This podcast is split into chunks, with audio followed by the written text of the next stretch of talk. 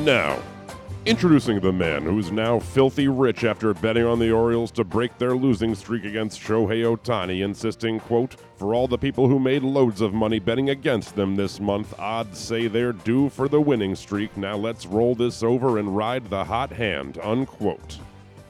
While many people have grown bothered and annoyed by the volume of spam calls of late, he has felt differently and he says, quote, I just appreciate there are finally people out there interested in what I have to say, unquote. He is Glenn Clark.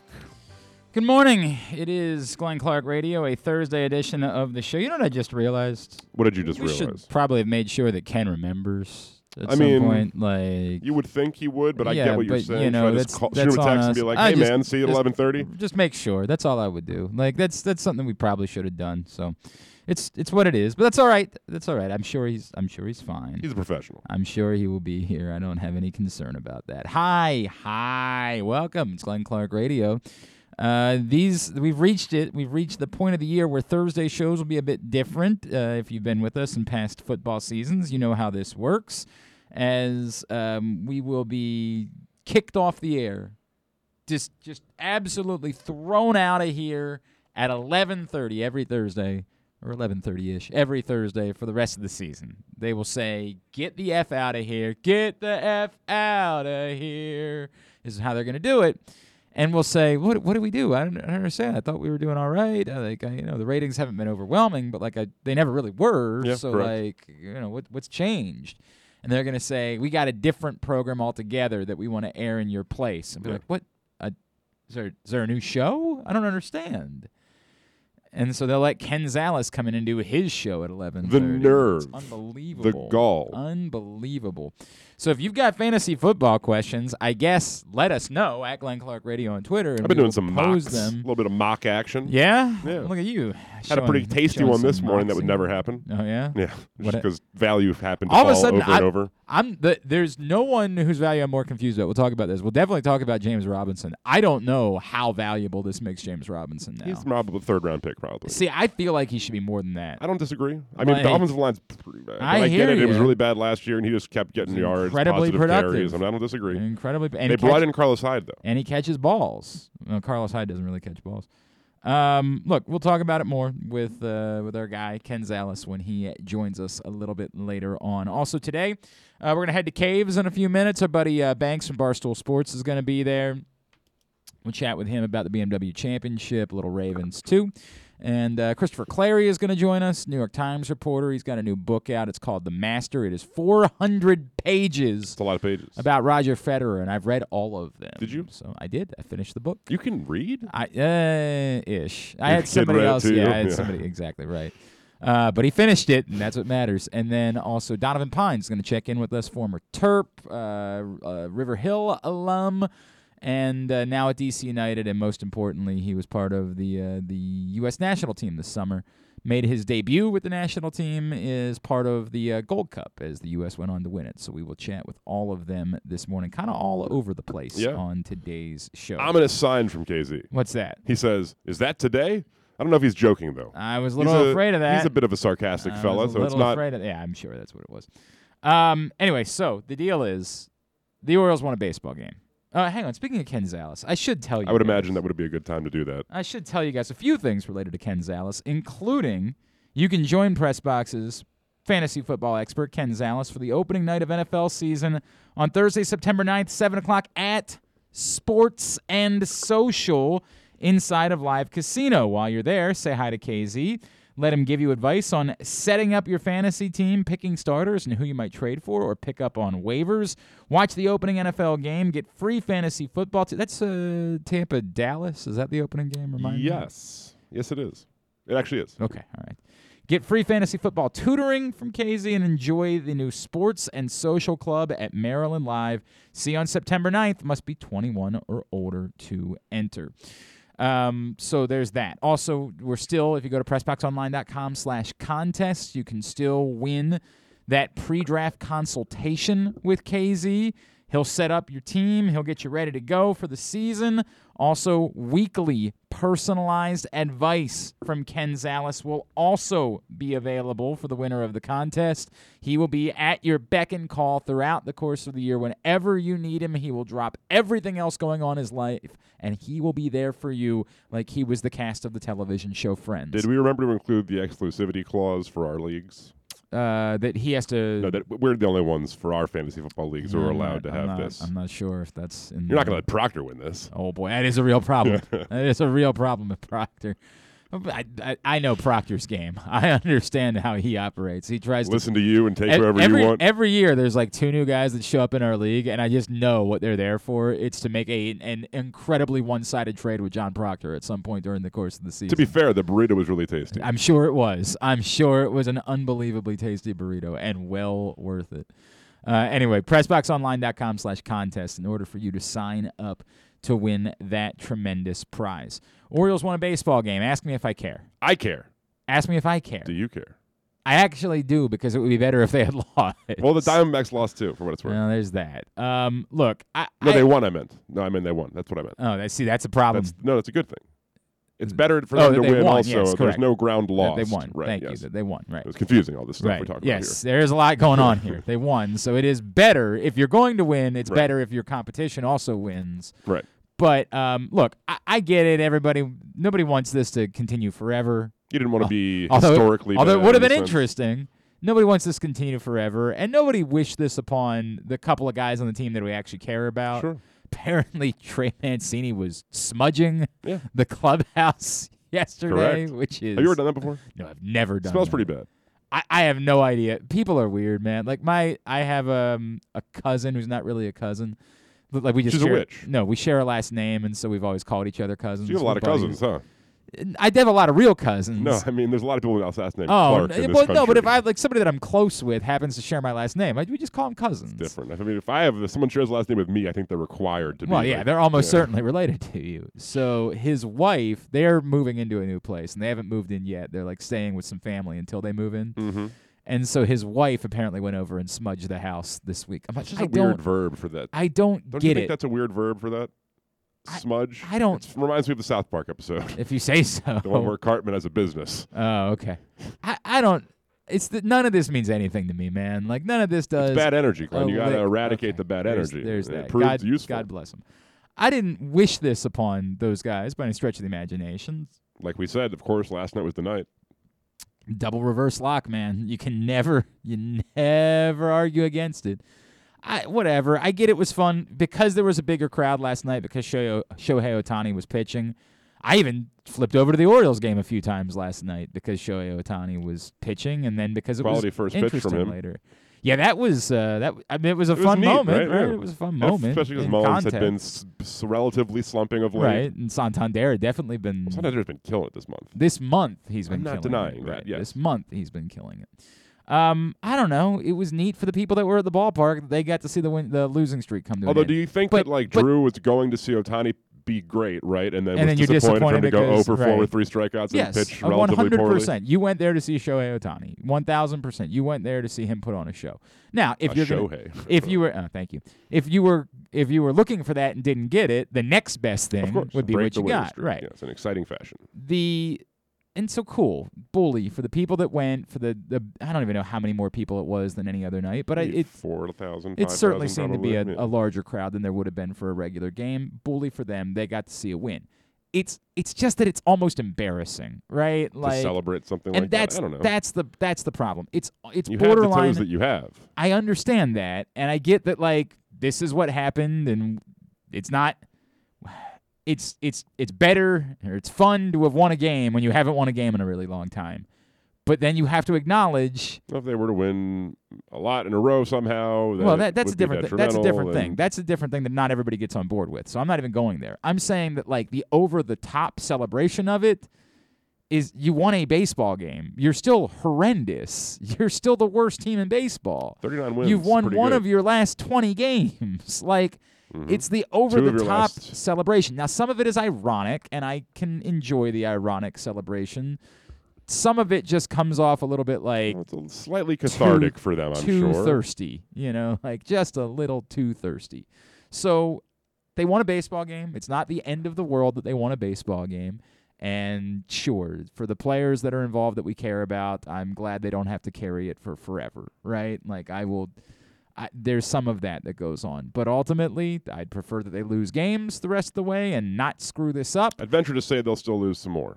I would like to hope that they will still lose some more. Um, ultimately, I would like to hope that we don't end up um, finding out that like who was the Ellis, the old Chris Ellis, He didn't Cli- pitch great. Cliff Ellis, that finding out that he's a thing at some point. I I Well, think based on last night, I don't. yes. Oh no, I have no fear of that. Although he started out okay. Yeah, but three Um, innings isn't exactly the barometer. No, not. I mean, I mean, I mean they're stretching him out, babe. they're, they're, that's what they're going for.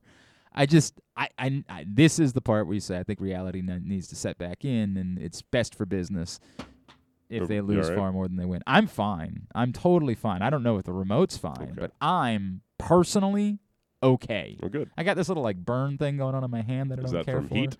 That was from when we didn't have a microwave, uh, and I was using a, a, a toaster oven Seems like instead. an odd place to be And- burned. Well, no, I was. I Were you wanted the to. ch- top of I wanted the to check the toaster? temperature Yeah. of the thing I was warming up, hmm and I like wanted. I was trying to sneak my hand Yeah, I in know that between game. the. You know that game. Are you a convection oven man, or are you a? this was a convection oven. big yeah. fan of convection ovens. I do enjoy a convection oven, but I won't They're use. versatile. I don't. I don't. I wouldn't prefer it. I've in my older to- years, the Mhm. best way to reheat your food in a convection oven Mm-hmm. is to put it on toast Yes, that's. and then crank it up to 450 and just like zap it for like seven minutes, and you're you're money. I tend to agree with that. I tend to, but I. I don't know. I'd still prefer a microwave, frankly. Like that's no, just the if you have reality. chicken of my wings, life. you're reheating chicken wings. I if it, In fact, I had chicken wings eh, yesterday. If it was chicken wings, maybe not. Maybe if it's chicken wings, maybe not. I think fried foods, I would probably tend to put in the the convection oven. Mhm. I think that would be the way that that would go.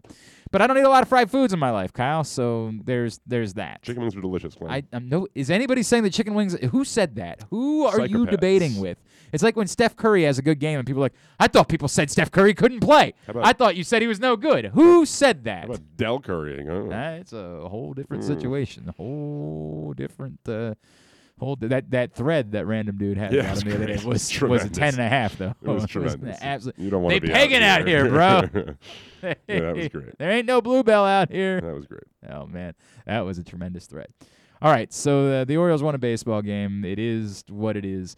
They finish up the series this afternoon, one o'clock, uh, with Keegan Akin on the mound against the Angels. The BMW Championship is indeed underway out at Caves Valley. Your last second tickets for the weekend are available by going to BMWChampionship.com. Don't forget to get your parking as well. There is not a lot of it available on site, and so you're going to have to take care of another option. I would suggest you get the parking in the G lot. That's what I'm going to be doing on Saturday when I go out there with my father. Uh, you'll park at Metro Center in Owings Mills. They'll shuttle you right over. I know some of you might say, "Oh, I don't. That doesn't sound great." I assure you, events of this magnitude know exactly what they're doing. This is not. They are running shuttles constantly to get you there. It will be no problem. You will have no issue with this whatsoever. You will park, you will be on the shuttle, and you will be at Caves in a hurry. So Did they get Jadakiss there to do. welcome you, saying "Welcome to G Block"? They, you know what? They should look into that. I don't know what the cost of having Jadakiss come out is at this point. Didn't he just do a Verzuz? Pretty. It's more expensive now than it was a month ago. Yeah, I think you're way. right. I think you're right about that because he just uh, he got uh, got some shine on. Uh, wait, I I, I don't. ver- Verzuz. Verzuz is not my thing. Verzuz yeah. uh, the Dipset. Dipset. Yeah, exactly who it was. So um, yeah, get to BMWChampionship.com and you can purchase your parking while you're there. If not, you're gonna have to go with the rideshare option. They are shutting down the street in front of the entrance to caves so that the shuttles can run unimpeded. That was the concept, and for all, that's why you should take advantage of the shuttle parking. But if you don't want to do that, you should get a ride share. Either just pay someone to go drop you off, get an Uber, get a Lyft, get whatever you want. Keep in mind, this is out towards Owings Mills. This is not in the city Correct. where there are constantly Ubers and Lyfts available. It's going to be on Um, thirty dollar Uber at least. Might be. Might, you're in the city at might- least. Let's put it that Oh way. yeah, if you're coming from the city for Yeah. sure. Um, you know, maybe you. I don't know. There's somewhere else that you could park. In theory, but like that's like your the problem. Owings Mills parking lot or something. route, But yeah. there's just less cars available. However, because there's also an event going on, likely, I'm just going to guess, I'm just spitballing, surge pricing. I'm just going to guess surge pricing because of the event going on. So I would encourage you take advantage of the parking in the G lot at Metro Center. Again, you can find that all out at BMWChampionship.com. Um, the first group of te- uh, players just teed off uh, this morning for round one of the BMW Championship. My Championship. girlfriend's dad was one of them. Oh, right, because he was volunteering, and they just said, uh, "Congratulations, you're in." That's the way that it works. How's he doing? Rough start. Oh no, Yeah. uh, that's that's who was he paired with? I think it was Norikawa. Nor um, Nor. Did you say Norikawa? It's a different person. oh, okay. Another volunteer. Wow, Yeah. it was just a whole group of Yeah. volunteers the way that it went. Uh, good news from Ravens practice: Deon Cain is back. Hell yeah! Finally. Hell yeah. He was once Superman, now he's a wide receiver for the Baltimore Ravens. Um, still none of the other receivers. They got two weeks before the actual game, so it's not really something that's you should be panicking about Is there an. Outside shot that Bateman could be back by that soon, or is it sort of just nobody up in the air nobody entirely? has seemed to suggest that, but Who I, mean, knows, I, right? I don't know. I can't I can't tell you that with certainty that you might call me a dreamer. Yeah, but I'm not. Is that what those are lyrics? That's the lyrics. Okay. from- you don't remember that from Dinner for Schmucks? Dinner for Schmucks? Oh, I do, yeah. it was a great line. Not a most memorable movie, but yes, I You- remember that. I thought Dinner for Schmucks It was fine. outstanding. I thought it was an outstanding. I think it was at the time where we thought everything with those guys was an Apatow film. I mean, it, it, you thought it was supposed to be a complete slapstick comedy, and it was more subtle than that. It was. I mean, the concept wasn't more Yeah. subtle than that, but the actual comedy itself, actually, in times, it wasn't even Yeah, more I don't think it would. I wouldn't even call it that. Yeah, but it was. It was. it was good more. at times. it and was, it was more bad of at a times. film. It was more of a film than it was a slapstick comedy. I would say are more films than Well, which ones are you speaking of specifically? the good ones. Okay, I mean, I, how many bad ones were there in that? There weren't period? bad ones, but there were films that went on longer than like uh, you know it was a bad. This is forty. Okay, Yeah. fine, fair enough. Like, Not went exactly on funny forever. people. Funny people, and this Yeah. is forty, or when it started like Yeah. jumping the shark a little. Correct. But either either way, right? Like I'm talking about the golden era. Uh, I mean, uh, th- fine, fine. I think Uh, Dinner with Schmucks was before. You know. Judd Apatow and I got into a fight on Twitter last year. Yeah, I heard you lost. No, I did not. not at all. In fact, he admitted that I was right. To be fair, though, he always was. It's wins. a weird bit. It was, yeah, I think he's doing. I think he's doing quite fine. And he definitely, in fairness, he was very nice, and he shared some stuff about the Mo, and it was very sweet of him, despite the fact that clearly he thought that I was a douchebag, and I wasn't even trying to. There's always one, though, just- you know. I just wanted to point out that like it was a weird bit how he said that Roger Staubach went to West Point, and what was that film? What was the name of the movie? Was it? Um, Uh, it was King of uh, Staten Island. Yeah, it was a King of Staten film. Island, which I thought was a good Yeah. film. It- again, it wasn't It was more of a film than slapstick, that's for sure. Yes, it was definitely more along these lines. Um, I thought it was good, but I just wanted to point out that I wanted to laugh more. To was it. Bill Burr's character It was. um, who who who said, you know, Roger Staubach graduated from West Point. I was like, what the hell, man? And he was like, well, yeah, but the, it's supposed to be a blowhard. And I said, I get that, but all of the other things he said were accurate. Like everything else in that diatribe, like what he said about Wayne Gretzky, all of that was was accurate. That was the only one. So, that's super subtle. If that's what you were going for, was that he was supposed to be a blowhard making things up, and inevitably he caved and he was like, "All right, you're right, we screwed it up." Caved Valley. He caved Caves Valley to correct. It's like, all right, you're right, Glenn. We screwed it up. It's it's an Easter egg just for you. And I was like, well, it's not really an Easter egg. It's just a mistake. Like, it's okay. I still like your work. I still appreciate you. I, I, was just pointing an it invite out. to the screening. Oh, I think I'm. Yeah. I don't think I'm getting an invite at all. And then I, it, all of these Judd Apatow fans started screaming at me that I was a douchebag. I'm like, look, I, I'm You're not. like, I know. It's it- it's not the end of the world. I'm not saying boycott the movie. I just I frankly when I first pointed out it was kind of a joke that he got it wrong and it just became this over the top thing as Judd Apatow stepped in and turned it into this big thing. But I got a column out of it in a time where we had no sports. So thank you Judd Apatow. I'll always remember that. All right, today's show also brought to you by Window Nation. It's Window Nation's 15th year anniversary. During August, all customers that get an in-home estimate will be entered to win their home project for free. Or buy two windows and get two free plus pay nothing for two full years. 866 90 Nation or visit windownation.com. From Joe, Joe says, Glenn, I'm just getting caught up on the Jeremy Fowler. I don't want to talk anymore about the Jeremy Fowler thing. Sorry, Joe. I'm sorry. I just don't want to talk anything more about it. it's there. If you haven't heard it, go back listen to it. It's it's what it is. But I'm I'm good. I don't I don't need to. I'm all right. Sorry, I'm all right. I just we've it's there. It's already happened. It's out on the internet. Go find it there. Right now, let's head out to Caves. Um, our buddy Banks from Barstool Sports, of course, you know him from all of his Ravens coverage, but he's also very much on top of golf coverage for Barstool, and so this is very much a home game for him this weekend with PGA Tour rolling through Owings Mills. He's there right now, and he's with us on GCR. Banks, what's going on, brother? How are you? Tremendous. I mean, it's a little muggy out here, but the course looks awesome. I mean, it's been 59 years since the PGA Tour's been here. We got the best players in the world on site still. I'm fired up about it. I think everybody coming out here should be too. Dude, you know I'm not like a big golf guy, right? You know, it's just sure. not my thing. Which is, you know, it's not a, it's not golf sucks. It's just, uh, you know, not not everything is for everybody. That's the way that it goes, right? Like it's not my thing. But I'm going out there this weekend too because I want to support it. For you, you're a ten and a half. Like you, you love golf. What does yeah. this weekend mean to you? As having this event here. I like I said, it's it's the best players in the world. It's the top 70 in the FedEx Cup standings. I understand that the, the, the casual sports fan that isn't too into golf, they don't have a lot of context in terms of, of what that necessarily means. But for golf nuts, I mean, they play all year, you know, close to 50 events to try to get to this point. They, they it's three events in the playoffs. They go from 125 down to 70 to 30 next week at the Tour Championship. So this is an ongoing process that's been going really they had a super season because of the COVID and everything. They threw the Masters into the season, so there were two Masters and there was two uh, U.S. Opens. So there's been a lot of golf played in order for these players to get to this point. And for a golf nut like me to see these guys out here, it, you know, in Baltimore in this area on yeah. such a tremendous course that's you know held, so highly regarded around here. I mean, it's it's awesome, and and I've seen a couple balls hit so far. Charles Schwartz, uh, Schwartzel's out there already. Uh, DJ's going to be teeing off in a few minutes.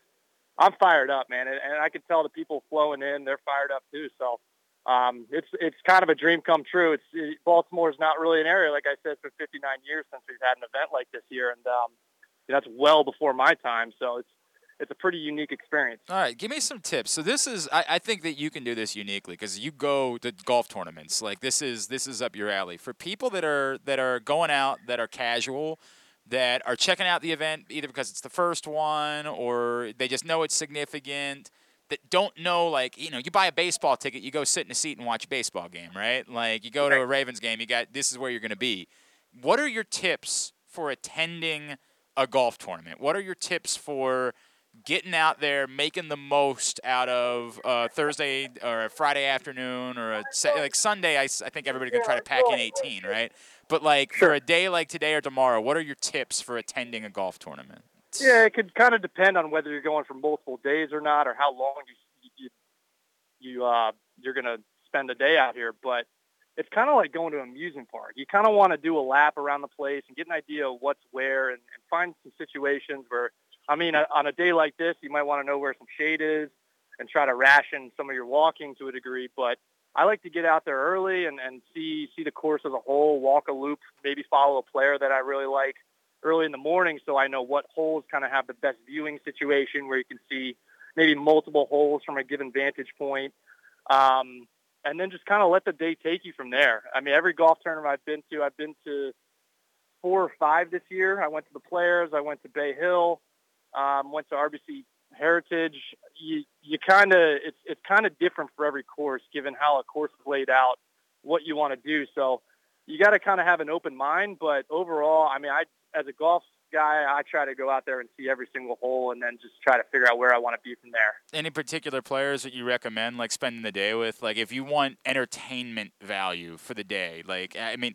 I, I know that Bryson is polarizing, but he would seem to jump off the course of like if you just want to follow someone around and like see amazing things, that would probably be near the top of the list, right? It's... Bryson for sure is the top of the list. You want to go out there and see him at the range and just see the way he hits golf balls. Um, I mean, seeing him at Bay Hill, that that clip that went viral, him oh, carrying the water, I was there for insane. that person. It was incredible. But um, if you want somebody that's kind of a little off the radar, it isn't quite as big a name, but it can hit it almost as far. Cameron Champ is already uh, teed off. Okay. He's a guy who you might want to go see just because he hits the ball a long way. Um, I wish Bubba Watson had qualified for this because watching him shape golf shots left and right and he does things with a golf ball that just don't make sense. Um, so I remember. It's a shame he's not here. I remember but, that famous hook shot from the Masters the one year where like Yeah. you're like, how in the f would a human being do that? And like he legitimately was just like, oh, this is cool. I can hit this. Like Yeah. no problem whatsoever. Yeah, there's there's no shot that he, he Right. can't think he can hit. Like it's it's really something special. But um, yeah, I mean Dustin Johnson's a guy that's always fun to see. He he hits it a long way and he can he he's unflappable. But obviously he's not as much of a character. And I think a lot of people in this area, because of Under Armour, are drawn to Jordan Spieth. Yeah. I'm a big Jordan Spieth guy myself, and I think that he's going to have a big following this weekend. Our buddy Barstool Banks is with us. He is out at Caves Valley for the BMW Championship. Uh, Banks, the the best stories for Sunday, right? Like the best possible scenarios. I'm starting to buy in that like that that Finau's at the top of the list now. That like he finally broke through, and he seems really embraceable from like the average golf fan. I know you've pointed out that like he's got this relationship with Haloti Ngata, which kind of makes it a cool local connection. Uh, Maybe he's not number one on the list, but I feel like he's pretty high on the list of embraceable storylines for Sunday. For sure. You can't find a guy on tour that won't say something great about him. He's just one of those guys that um, always says the right thing. And I mean, we watched him lose so many tournaments in, in close fashion, and he always kept his head up high and was gracious and always talk to the media. And I so I think everybody's really really happy for him having won that tournament. So um, we'll see if he, he kind of you know leverages that into a big weekend here. Um, Jordan Spieth is kind of cut from the same cloth. I think that's Yeah. what drew him to a lot of people in the last five or six years. Um, so I mean, at the at the end of the week, I mean, there, there are going to be guys that are both battling it out to try to make that top 30 to qualify for the last tournament. So it's not even necessarily, at least for a, a golf nut like myself, it's not even going to necessarily be about who's at the end there trying to win the tournament, but also who's trying to scratch out every single stroke to try to get the points required to make it through to the final weekend. So, Sure, sure. um, yeah, I, I think that uh, this is a course that I think a lot of people aren't sure of what's going to come of it. You know, what kind of player might might uh, might have success here or not. So there's a lot of mystery in terms of the on the betting side and handicapping where um, anything can really happen. And I'm I'm excited to kind of see what type of players emerge because they've they've lengthened this course a good amount where I think there's an expectation that the longer hitters are going to have an advantage. So um, just something to keep an eye on as we're out here. I want to give you a second because I know we talked on Twitter earlier in the week. Um, I, you, you and I are on the same wavelength here. It's important for the city to embrace this event. It's important. I know there's not a lot of tickets that are left, but it's important. And I'm, I'm saying this even as a guy who's not, you know, a, a, a crazy golf fan. But like this is this is a huge opportunity to pump some more money into our city and to our area, and this impacts so much more than just the folks at Cave Valley, right? Caves Valley right now. Yeah, we don't we don't have a lot of opportunities as a city to really showcase ourselves on a on a national scale or international scale even. Um, we have Preakness every year, and that is what it is. Um, that's a beast of itself.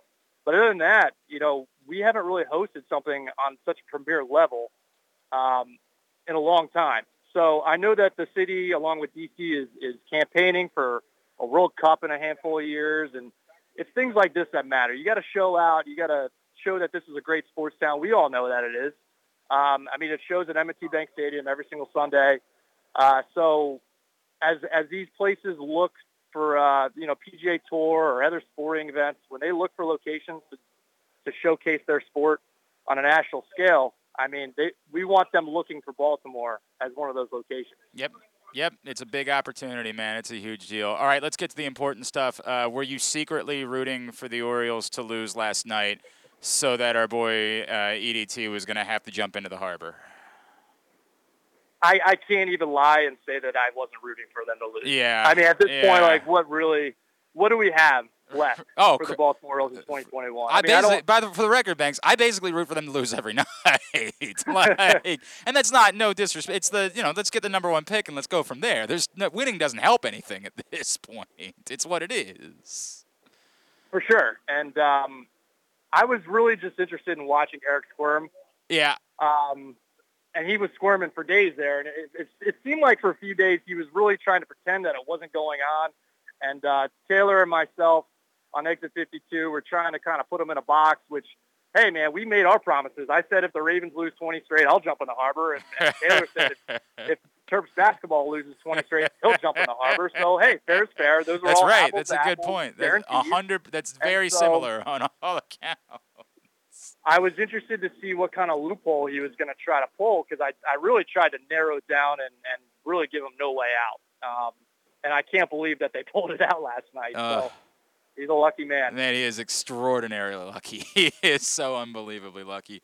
Are you uh, sweating at all the fact that the Ravens have no wide receivers and we're two weeks away from the start of the season? Are you all starting to sweat that?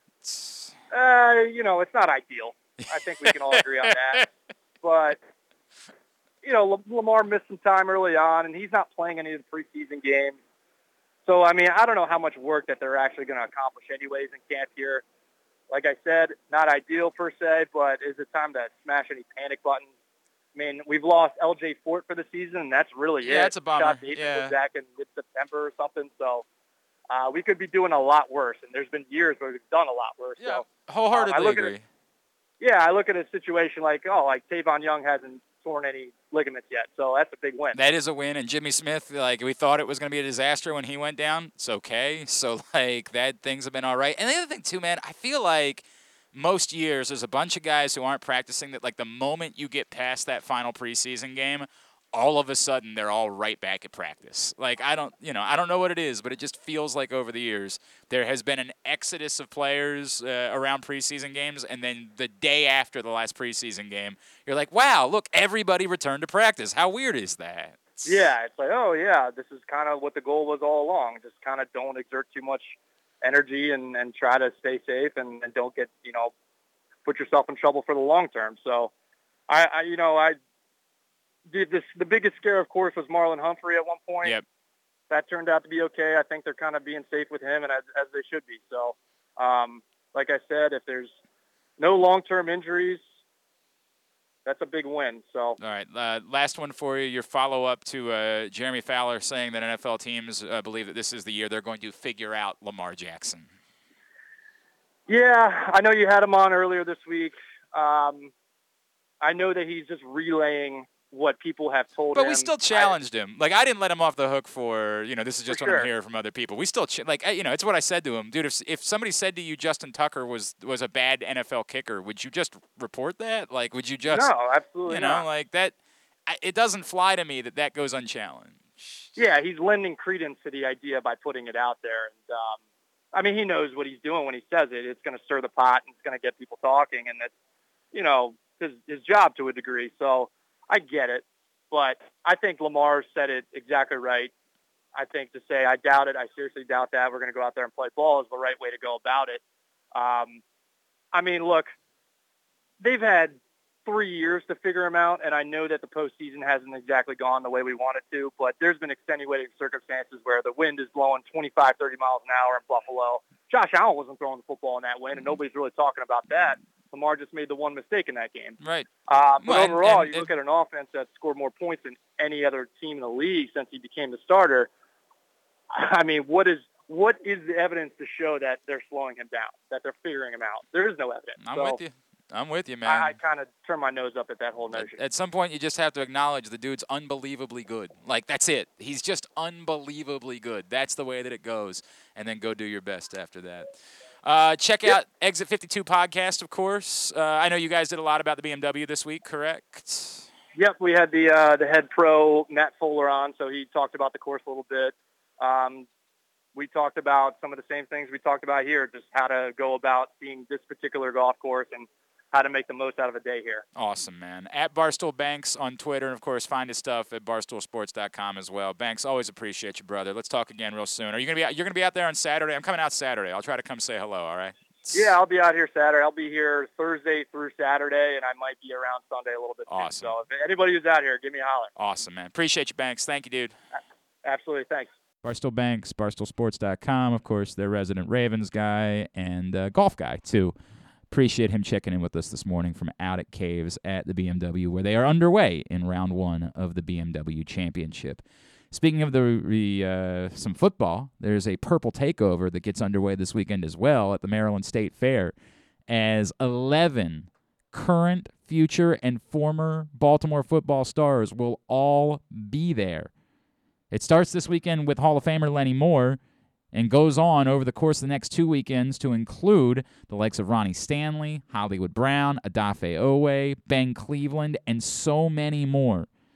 There are still packages available to meet all of them for just $350. And again, when somebody says just $350, you're like, hey, $350, that's a lot. But for 11 different stars of the past, present, and future, that's an unbelievable deal if you know anything about the meet and greet business. You're getting your pictures and autographs with all 11 for just 350 bucks. That math is really good for you. All you can meet. All you can meet. Thank you for reminding me. That was such a good idea, and I'm really mad that we didn't run with that earlier.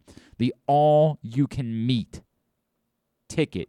Get it right now at great8smemorabilia.com. That's the word great, the number eight, the letter S, memorabilia com. You can also get the individual tickets for autographs and pictures with which with whatever player it is that you're looking to meet individually. You can do that to great8smemorabilia.com. When we come back in, Christopher Clarey is going to join us. The book is The Master. It's all about Roger Federer. It was an incredible read. We'll talk to him next. It's Glenn Clark Radio. Need to hone your computer skills to boost your career? Or maybe you want an IT certification? CCBC Continuing Education has the courses and programs you need for a career in the computer field. And it's all tuition free. From the basics to specialized training, we have the classes you need from hardware to programming to cybersecurity and so much more. It's your choice. It's your career. Call 443 840 4700 or visit ccbcmd.edu slash computer training. Here it. Watch out! Oh for the first time, the PGA Tour's FedEx Cup Playoffs is coming to Maryland. The top 70 players in the world converge on Caves Valley Golf Club for the 2021 BMW Championship, August 24th through 29th, 2021. Baltimore's iconic and challenging course provides the perfect test as the playoffs heat up. Tickets are now available. Don't miss your chance to watch the drama unfold. Visit BMWChampionship.com today. C3 American Exteriors is the area's best and most trusted roof and siding specialists. C3 is also an insurance adjuster's worst nightmare and a homeowner's dream come true. With all of the bad weather, chances are you have some roof and siding damage. Call C3 American Exteriors now to get your roof and siding repairs for the cost of your deductible. Don't let the insurance industry get one over on you. C3 guarantees a 48 hour rapid response. Call 401 9797 or go to c3america.com for a free analysis.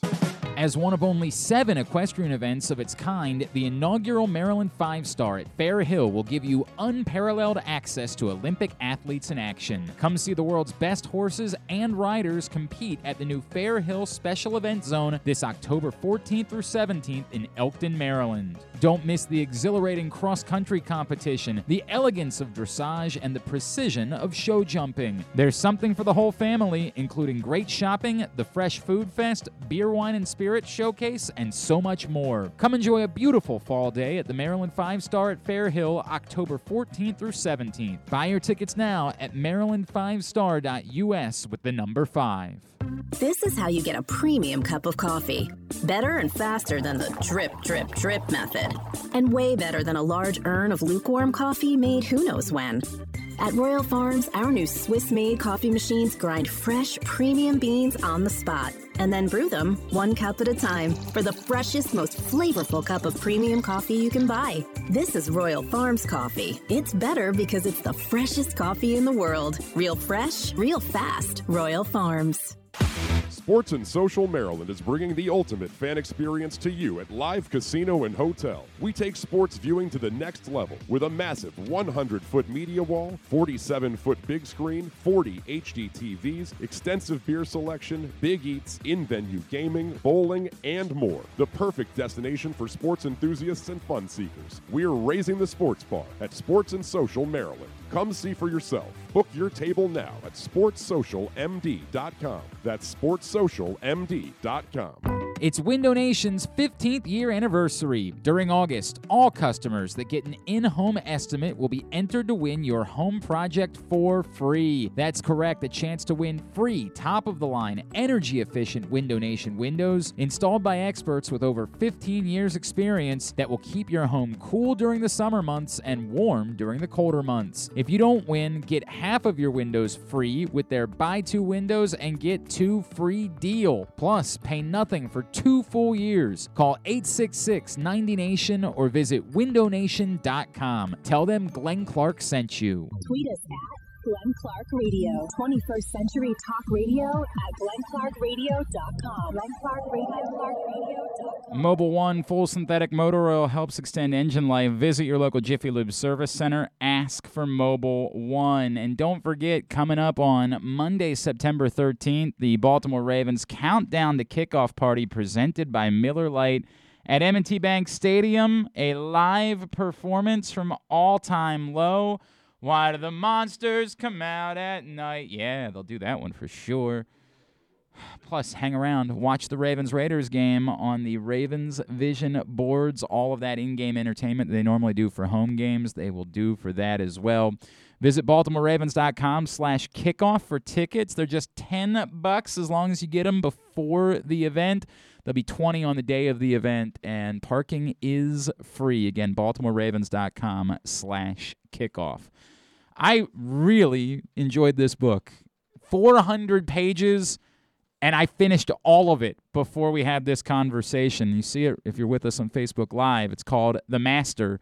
It's by Christopher Clarey, uh, of course, New York Times tennis correspondent and the author of this book all about the great Roger Federer. And Christopher Clarey joins us now here on GCR to tell us a little bit more about it. Christopher, it's Glenn and Kyle in Baltimore. It's great to chat with you. Thank you so much for taking a couple of minutes for us this morning.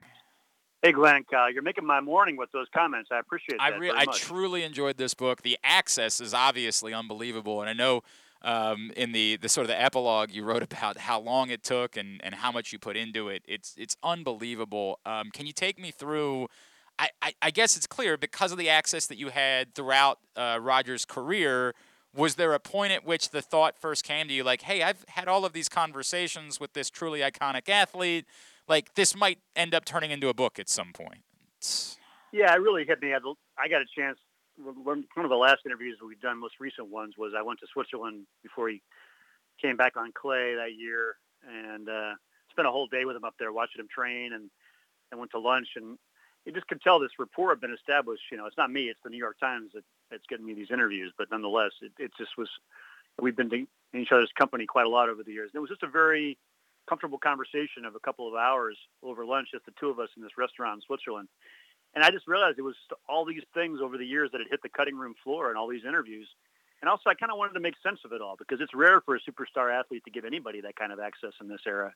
And Roger, for a lot of reasons, had decided to do that, and we kept it going. And I felt like I had a ringside seat to his career and a ringside seat to this incredible era, really, in men's tennis. I don't use that word very often, but it's true.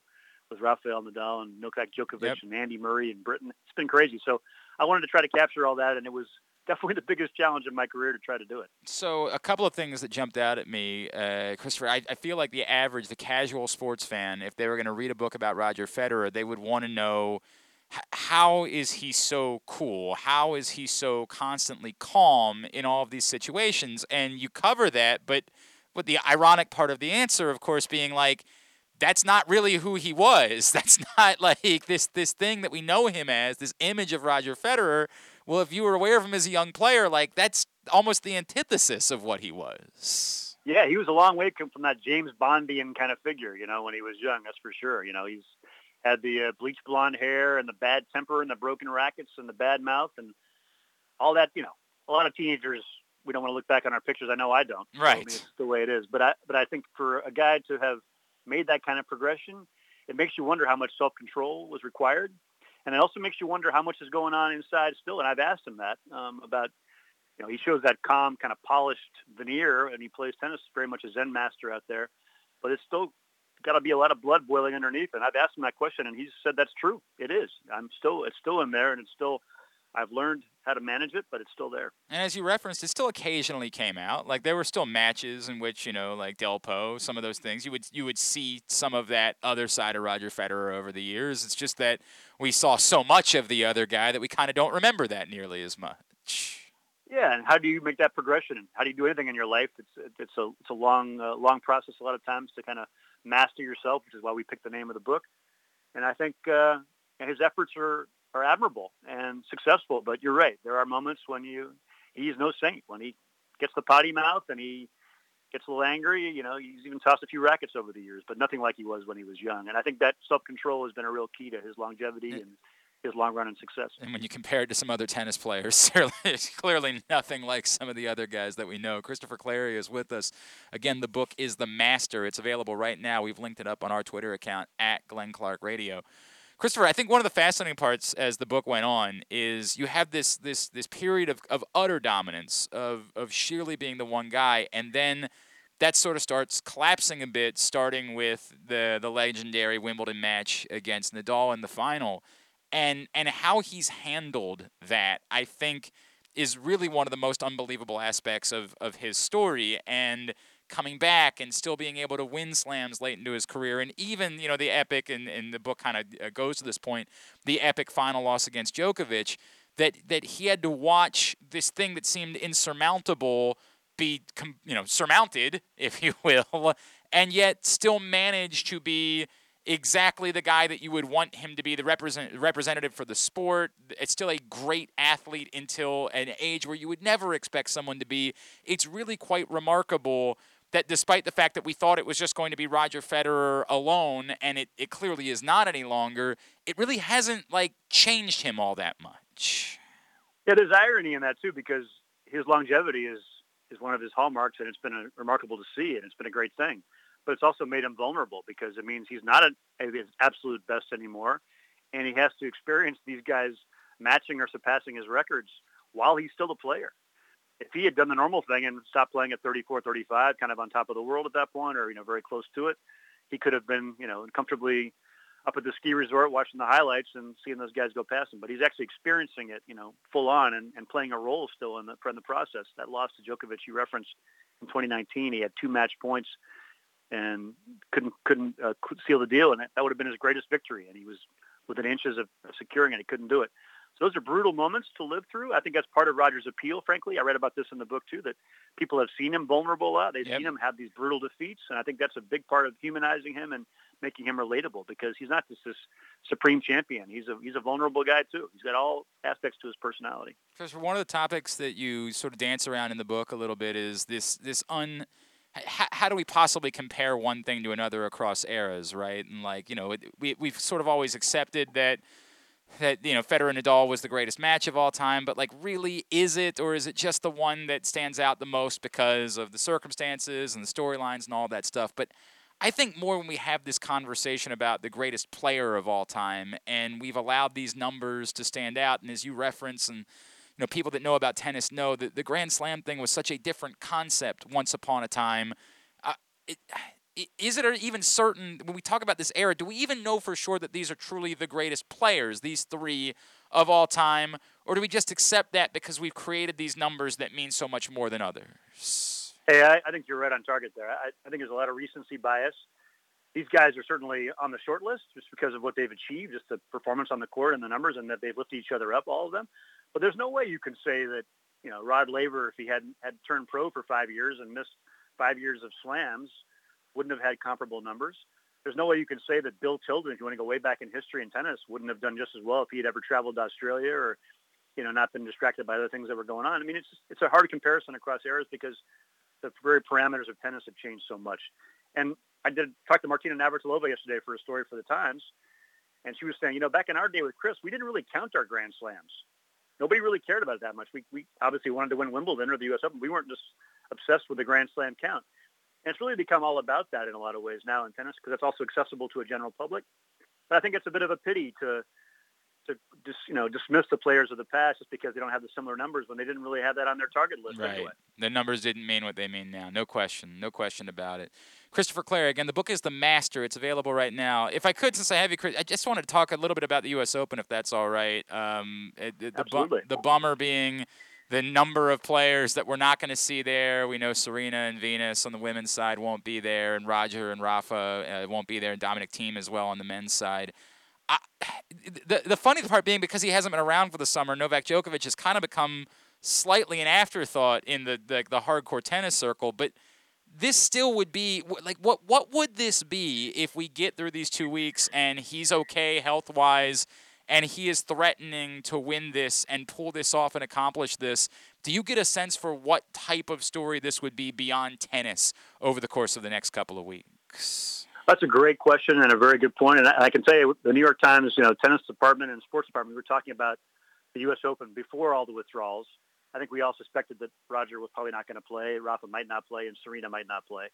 But we were talking about this before that all happened, and we are going, "What's what's the biggest story of the U.S. Open?" And it was clear for us. It's Novak Djokovic going for the Grand Slam. I mean, it hasn't been done in, since 1969. Rod Laver, 51 years in the men's game, hasn't been done by anybody since Steffi Graf in '88. So I mean, it's a huge thing, especially in this era with all these players that are so good in different surfaces, and and Novak beat Nadal in Paris, the clay court king to put himself in position to do this. So it would be a fantastic achievement. I think it would separate Novak from Rafa and Roger in terms of just the on-court performance, what he's been able to do.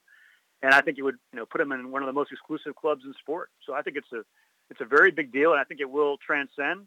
Will it transcend as much if it know, been done by Serena or by Federer or Nadal? Probably not, because Novak doesn't have that same kind of following. Right. But it should, but it should be appreciated because it's, it would be, and I'm not sure it's at all a slam dunk either.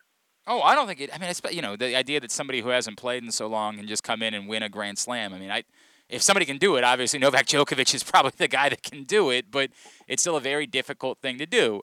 Um, on the flip side, I guess the next storyline is that is it time, right? Is this time? I know Thiem won last year, but like Djokovic, you know, wasn't involved. They didn't have to beat Djokovic in order to do it, and there were no fans there in New York, so it kind of didn't mean exactly the same thing is it finally time to see whether it's Tsitsipas? I know Zverev has been playing well, but it's a little bit more difficult to embrace him. Uh, Daniil Medvedev, who's very popular there. Is it finally time to see one of these guys break through and establish themselves as truly the next star of the sport? Yeah, I think that, that is that is the big question, and I think the fun thing about that is that you got Novak, who has 20, going for the absolute record in Grand Slam titles, the 21 and the Grand Slam, and then all the guys that are the main contenders are guys that have never won a Grand Slam. Yep. They have zero. So whoever manages to pull this off, if they do, is going to be conquering themselves, their own doubts. They've never been in these waters before. I mean, they've they've all beaten Novak, yeah, one time or another, but not when it really matters. So this is a this is going to be a really fascinating thing to see because these other guys have come a long way. They're they're much closer to being ready now. I think Medvedev, Tsitsipas, and Zverev. So I feel like they have a chance if they play their best to do it. But can they get that out of themselves. We saw Zverev in the final against Thiem last year at the U.S. Open really freeze up. He's been a bit soft under pressure. So, but the strokes and the, and the games are there. And the, on the finally on the women's side, it's you know it's been a sh- uh, uh, for all sorts of reasons. It's been a difficult year for Naomi Osaka, but uh, you know she also seems to be someone who plays quite well in hard court Grand Slams. Can we dismiss everything that she's been through and say, hey, it's a hard court Grand Slam? Naomi Osaka is really good in those, or is is it impossible to do given the totality of what we've seen over the course of the last nine months? Well, she has to be very, very high in your conversation just because of her, her record on hard courts and her record in, in Grand Slams on hard courts. She's won all four of her titles, two at the Aussie Open, two at the U.S. Open, and she's handled the pressure remarkably well in those finals that she's played. So you cannot discount her. I do feel like kind of the weight of everything she's gone through this year, some of it self-inflicted, some of it not, the Olympic disappointment that she had, she didn't look great in her matches in the run-up to the U.S. Open on hard courts. So I don't think she's the favorite. I would put Ash Barty from Australia in that sure. category just based on her results. But Naomi is certainly in the top two or three just because of her history and because of, if she gets hot, much like Serena in her in her prime years, um, she can beat anybody. No question, no question about that. All right, I I, the, I encourage you. Here's a sell for the master read about young Roger Federer bopping around, uh, blaring and belting out Backstreet Boys songs. Uh, Once Upon a Time. There's a big push for the Master, which was one of my favorite parts of sort of humanizing uh, uh, Roger Federer, this sort of larger than life figure that we've come to know over the years. Uh, Christopher, seriously, I, I picked it up. I read all 400 pages. 400 pages. 400 pages. I'm telling you. Wow. It is Wow. um it is a phenomenal read, man. And I you know, I'm a tennis nerd, so I'm I'm particularly captivated, but I would encourage even a casual fan um, it's it's really a fascinating look at uh, one of the greatest athletes of our time. Um, uh, appreciate you taking the time for us this morning. It's at Christoph Clarey on Twitter, correct? Yes, that's it. You Give got it. give him a follow there, Christopher. Thank you so much for doing this with us this morning, man. Really appreciate you. Hey, thank you for making my morning with those comments. I really appreciate it. Absolutely. Thanks so much. The Master, again, uh, great book about Roger Federer, really. And again, I know you guys know that I'm a tennis nerd, so I care a little bit more than the average person might, but like, really excellent read. Just, and I, as you know, I will often read just enough of a book that we can have these conversations. Like, I'll be like, "Ah, I got eight chapters in or something like that. I couldn't put it down. I could not put this book down. There is so much access, so much that's interesting all over the place with Roger Federer. Um, he said he conducted over 80 interviews. You mean your kid couldn't put it down, right? Right when he was reading it to me, exactly right. But it's a it is a lengthy read. It is John Feinstein esque, four hundred page book. Sharp cover. It is. It looks great, doesn't it? Um, and uh, I cannot uh, cannot recommend it any higher. The Master, all about Roger Federer, which is available right now. Winding down hour number one of today's program. It's been brought to you by C3 American Exteriors. Don't let the insurance industry get one over on you. Call C3 to get roof and siding repairs for just the cost of your home insurance deductible. 410-401-9797 or c3america.com for your free analysis.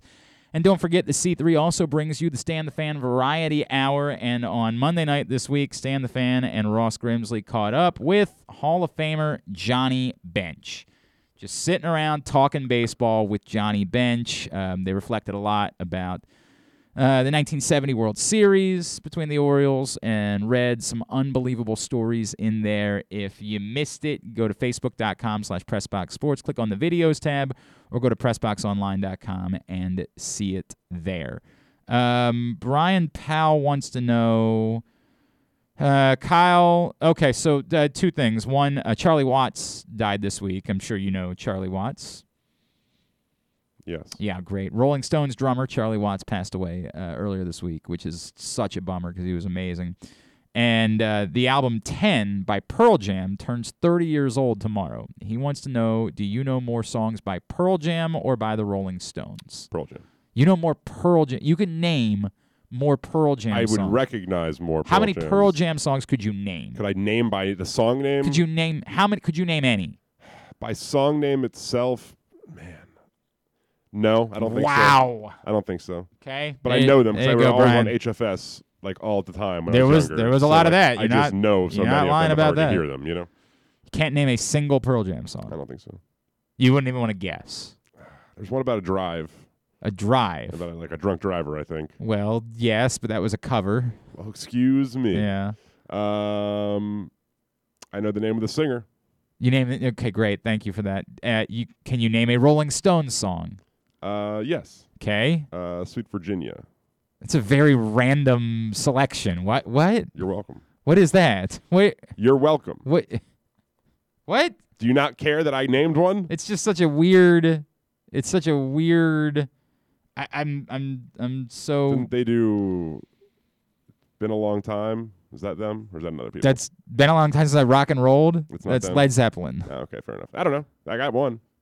I, it's such a weird one to have named. Why do you know Sweet Virginia? Can I live? I just want to know why. That's the one of all the Rolling Stone songs for you to be able to name one Rolling Stone song. So my girlfriend's real name's Virginia, and Oh, she was okay. her. So the- if she's you- a big Rolling Stones if fan. you didn't date a girl Correct. whose name was Virginia, you wouldn't be able to name a single Rolling Stone that song. is correct. I mean, again, I would recognize them, but look, I am. Uh, I will not claim to be. You ever heard of uh, "I Can't Get No Satisfaction"? Yeah, I know that one. You ever heard of that one? I know that one. You can't always get what you want. I know that one. Jack. You never heard any of these? Yes, I've heard of them. Heard Brown Sugar. How come you taste so good? Ever heard of that one? Um, sugar, sugar. How'd you get so fine? That one. no, no, definitely. That was definitely, a joke. definitely not that one. Woo! I could quiz you on some hip hop. Yes, I comparing. uh, Who do you want to quiz me about? A number of Who do you think is a comparable to the Rolling Stones? Who do you think that is? Lil Flip. Yeah, Lil Flip, very comparable to the Rolling Stones, Kyle. Very similar in every co- in every way to the Rolling Stones. Hey man. The most. I'm not. Hey man. I never pretended to be one. Nope. Nobody said you did. It's that. Look, if you said I don't know, I don't know the B sides. Like I totally understand that. To not be able to name more than one a single Rolling Stones song, it's pretty effing shameful, man. That's shameful. Look, I like Steven Tyler a lot. Oh God. That was a joke. As always, if you're interested in being the producer and sidekick for a semi semi successful, I don't know how I would say that, for a A show. somehow still alive internet talk show, Glenn at PressBoxOnline.com.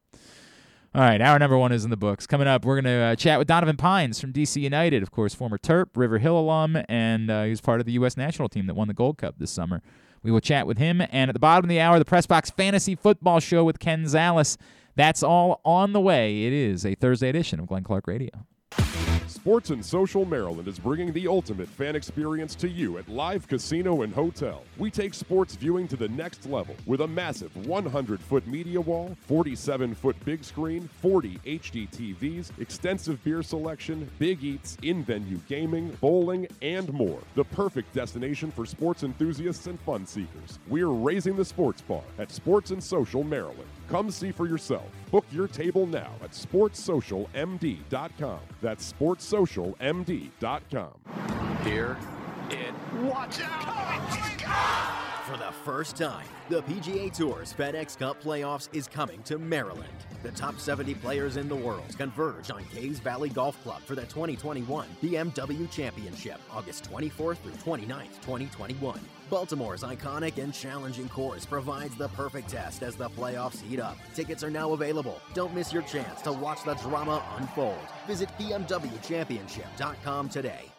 The Toyota Tacoma comes in a wide range of models and trim lines. You can choose the perfect Toyota to reflect your unique personality and driving habits. Check out buyatoyota.com for deals on new Tacomas from your local Toyota dealer today. Redefine your skills, inspire change, and make a difference. The Army offers the new generation of youth the ability to be part of something bigger than themselves, while also improving who they will become individually. Soldiers have the ability to impact the world in many different ways. The Army supports humanitarian missions ranging from the COVID 19 response to natural and man made disasters. Visit goarmy.com forward slash Baltimore. Hey everybody, this is Chris Ruling at Great Eights Memorabilia. The Maryland State Fair is right around the corner, and we're going to be taking over with the largest Baltimore football signing in over three years. The Purple Takeover is coming to Timonium Fairgrounds for the massive Maryland State Fair from August 26th through Labor Day Monday. You'll have the chance to meet Pro Bowl tackle Ronnie Stanley, Hollywood Brown, first round pick Odafe Oweh, Big Country Ben Cleveland, Hall of Famer Lenny Moore, and many, many more from your football team. Tickets are available at great8smemorabilia.com. That's great, the number 8s memorabilia.com. And remember, as always, be great. The journey begins on remote mountain farms and plantations in the lush tropical regions of countries like Colombia and Brazil, where the best coffee beans are grown. The beans are harvested by hand, carefully sorted, bagged, shipped, and finally roasted. And the journey ends as your cup of rich, flavorful Royal Farms coffee, the freshest and best coffee in the world. Real fresh, real fast. Royal Farms. It's Window Nation's 15th year anniversary. During August, all customers that get an in home estimate will be entered to win your home project for free. That's correct, a chance to win free, top of the line, energy efficient Window Nation windows installed by experts with over 15 years' experience that will keep your home cool during the summer months and warm during the colder months. If you don't win, get half of your windows free with their buy two windows and get two free deal. Plus, pay nothing for two full years. Call 866 90 Nation or visit windownation.com. Tell them Glenn Clark sent you. Party with the flock at the Ravens Countdown to Kickoff Watch Party presented by Miller Lite on Monday, September 13th at M&T Bank Stadium. Celebrate the start of the season with a live performance by All Time Low, plus a watch party for the Ravens vs. Raiders game on the Ravens Vision boards. Appearances by Ravens legends, cheerleaders, Baltimore's marching Ravens, playmakers, and Poe. Tickets are $10 in advance and $20 the day of the event. Visit BaltimoreRavens.com slash kickoff for tickets and more info. URL. You are listening to Glenn Clark Radio, Radio at glennclarkradio.com. All right, back in here on GCR. If you haven't picked up the new print issue of Pressbox, it's available right now at your neighborhood Royal Farms, any of the hundreds of locations around town where you find Pressbox, or read it all PressboxOnline.com. On the cover, Marlon Humphrey, great cover story from Bo Smolka about uh, where uh, Hump finds himself in the uh, sort of pantheon of uh, great Ravens defensive players. Go pick that up right now for free, that new print issue of Pressbox. Had to do this a little bit earlier on because of his schedule, but he's now a two time champ. He was a national champion at Maryland. Now he's a Gold Cup champion after spending some time with the U.S. national team this summer. He is a former Terp, now at DC United. It is Donovan Pines right here on GCR. Donovan, it's Glenn in Baltimore. It's great to chat with you, man. Thank you so much for taking a couple of minutes, and congratulations on what's been really a phenomenal last year for you. Thank you so much, Glenn. It's, it's a pleasure to be here. Thank you so much. Absolutely, dude. words. Uh, I mean, dude, I I- you know it's so cool to see this. It kind of gave us all goosebumps, and and and I want to talk about United. I want to talk about how things have gone, but man, just putting on that jersey and being on the pitch a couple weeks ago, um, and and can you put into words for you in your life what that meant to you to wear the national team uniform and to be a part of such a significant competition? Yeah, I mean, honestly, it's just a dream come true. Like, you know, just making my first, you know, career, you know, professional debut for DC United. You know, it was always been my dream to play with the national team. So, um, I think I, you know, asked myself, I really want to be a pro when, um, you know, I saw a game with DC United and Andy Najar made a shot, and then a couple years later, when I was 12, I said, oh man, I really want to make the national team. And then another, you know, 12, 11 years later, then I'm, you know, making my debut um, with the national team, and it's just been, you know, an incredible, incredible um, amount of time I put in, and it's just a pleasure, and just so thankful for the opportunity that I got um, to play with the U.S. men's national team, and for everybody who was on that team. It was just incredible to be a part of that um, that group, and the incredible people, and just um, staff and coaches. It was just incredible just to be a part of that. Uh, it doesn't matter, you know. Not too bad that you guys ended up winning the thing. By the way, not too bad. Yeah, yeah, it was, it was nuts. Honestly, you know, I felt like you know we were the underdogs in that tournament, but the fact is that it was really good to just focus on just soccer and not worry about you know the outside realm and what you know people were saying and this, this, and that. You just focus on your training and um, what the coaches tell you, and you know our our play was going to dictate itself, and it showed. And you know everybody bought into Greg Berhalter's system, and everybody was you know incredibly respectful of each other, and nobody was you know high above anyone else. All the players, even you know the tenured players, they were all you know very very um, nice and equal in standard, and always um, took care of the younger guys. So it was just an incredible group of, of players and um, leaders, and it was just you know it, it was honestly bound to be something you know really special because I really believe that this team was really really um, a special team. Did you, you know, Donovan? This is, you know, soccer's a weird sport, right? Did Did you know this was coming? The way that you've progressed in in your young career, did you know that an opportunity to not just be on the team, but to get on the pitch in a match? Did Did you have a feeling those things were coming, or did they even catch you by surprise a little bit when you got that opportunity? Honestly, I had no idea, Jeff. You know, I just take it, you know, kind of one day at a time and make sure I focus on, you know, the moment and, you know, seizing the moment as much as I can and doing the best that I can um, in that moment. So that's either, you know, in training or um, preparing, watching film and playing games, always showing case my best effort. And um, I feel like, you know, I made a lot of sacrifices over the years and it put me into a really good position as a, you know, um, Maryland player and then as a, you know, professor for DC United and now, you know, a national team, um, you know, pool player. So um, it's just, it's, I couldn't believe that I was getting all this, you know, um, recognition and publicity. And I was just, you know, just honestly living the dream every day. And um, it was just incredible how much support I got from my family over the years. And, you know, really took so much time to, you know, put in. And finally I, you know, live my dream of playing for the U.S. men's national team, and I still can't believe it. My uh, my grandparents, my, my cousins, my uncles, they're ecstatic. I remember they saw they um, sent me a video after yeah. the game when I subbed in, um, and the the most true true moment of that video was when um, they panned the camera to my grandpa and he started crying and um, he said, you know, that's my boy, that's my boy, and you know that was that was kind of uh, tearjerker for me because I've never seen him, uh, uh, you know, cry. So I was really um, emotional after that game. So it was just you know a lot of a lot of incredible things happened, um, you know, in the past you know three years as as a professional. But I think honestly, just playing for my country and representing my country and you know just doing the best that I can to showcase my ability was just a um, just I'm just so thankful just to be able to, to just do that. You know, you mentioned that like these were dreams that you had. We're talking to Donovan Pines from DC United. Uh, you mentioned these were dreams that you had. I'd like to hope that maybe the next on the list, like that you can speak to fruition, would be like you dreamed of winning an MLS Cup and winning the World Cup, yeah. right? Because you you've done pretty well at speaking things to fruition at this point. We'd like to see that continue. right, right. So yeah, it's really incredible how many, uh, I guess you would say, uh, you know, winning teams I've been on, um, and I guess winning titles, but you know, yeah, my next my next goal is uh, to you know win the MLS Cup and do really well uh, with with uh, my team with Coach Hernan um, in DC and hopefully make the playoffs and then you know win a, win a title. So you know one step at a time. And I believe this group is very special as well. And I feel like everybody you know you know loves each other and really fights for each other on and off the field. And I feel that this team can go a long way in that respect.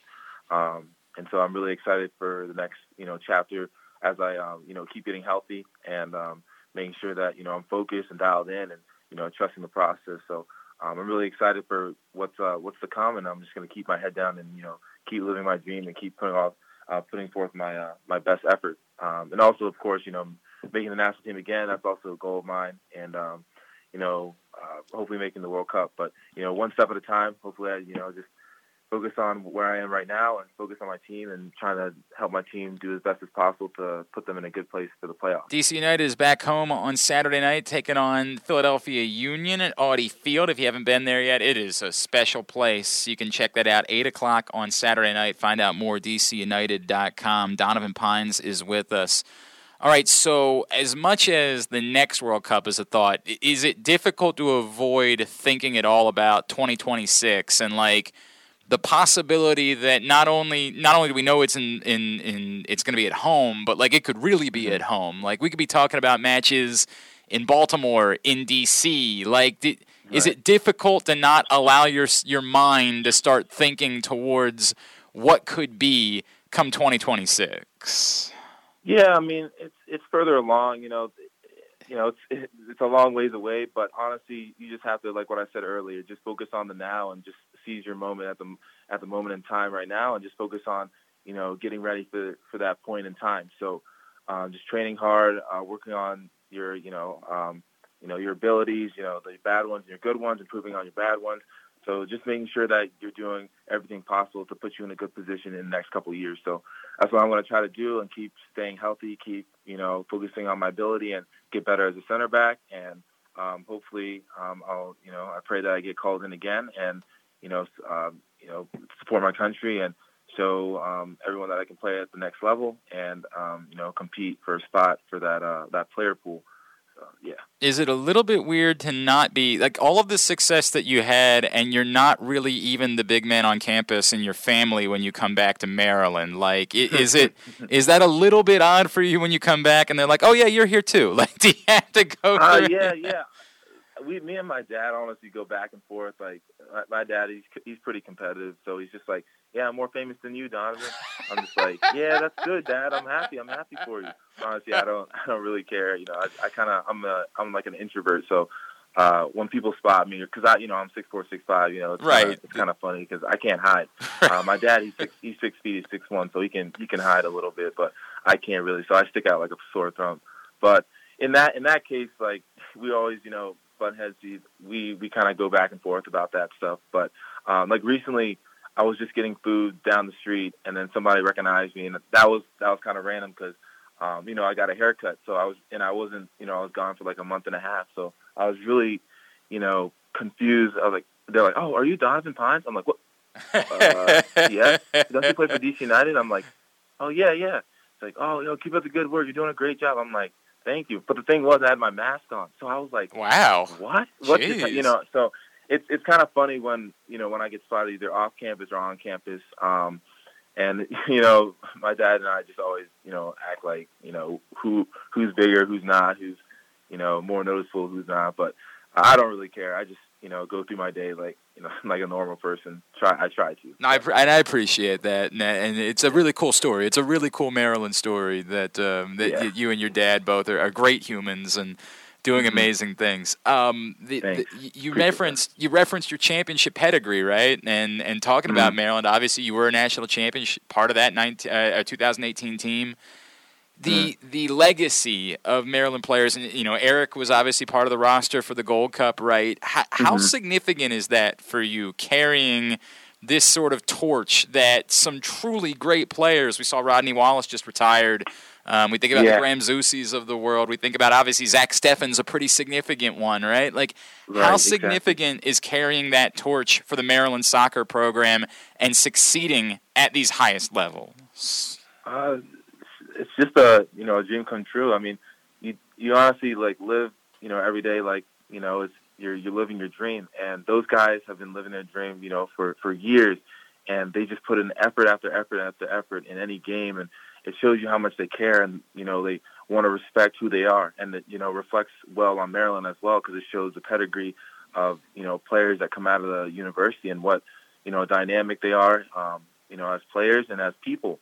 And you can say that each one of those players are great people. You know, they speak very well. They're very academically oriented. You know, and they're you know incredible. You know, players and you know people. So um, it's incredible how you can see how good a school Maryland is preparing. You know, athletes and soccer players for the next step um, as a professional, um, and even even further than that. So uh, it's, it's kind of cool how I see that in the in the grand scheme of things, and also you know having Eryk at the you know Gold Cup, and I was really happy that you know we got to win a championship together because uh, he didn't experience that with with the team um, Yeah, when yeah. he left and he went to Portland. Yep. So I was really happy, and I was really really excited for him um, and for the both of us that you know we got to um, celebrate a championship together because you know he deserved one. I know he got one in the MLS back tournament, so now he's got two. I got two, so um, Who gets the kinda- next one? It's a- a cool yeah, thing. right. Yeah, yeah, yeah. So, uh, so now we're gonna see whoever gets the next one. So yeah, That's you're right. Uh, it's gonna be pretty competitive. And- but you know, Eryk, yeah, it was, it was just really good to see Eryk too again. Uh, great guy, great person. Um, so it was just it was just really good uh, just to have him on that team. And boy, did he look like a rock star in that tournament, man. He he oh looked yeah, like he's a incredible. no doubt, I love Eryk. He looked like a stud. All right, before I let you go, um, you know, can you explain what it is about Sasho? Like, it really is remarkable to me. You think about the the distance between championships, right? Like that you guys in '18, after this all started in the early portion of the century, right? Like, can you explain? Why this man has continued to be able to stay in one place and succeed for so long, and and get so many talented kids like yourself and this group of guys we've just been talking about. Right. Yeah, I think it's just trusting the process. I think, you know, Sash um, really digs deep in the way he builds his teams up from the beginning of preseason.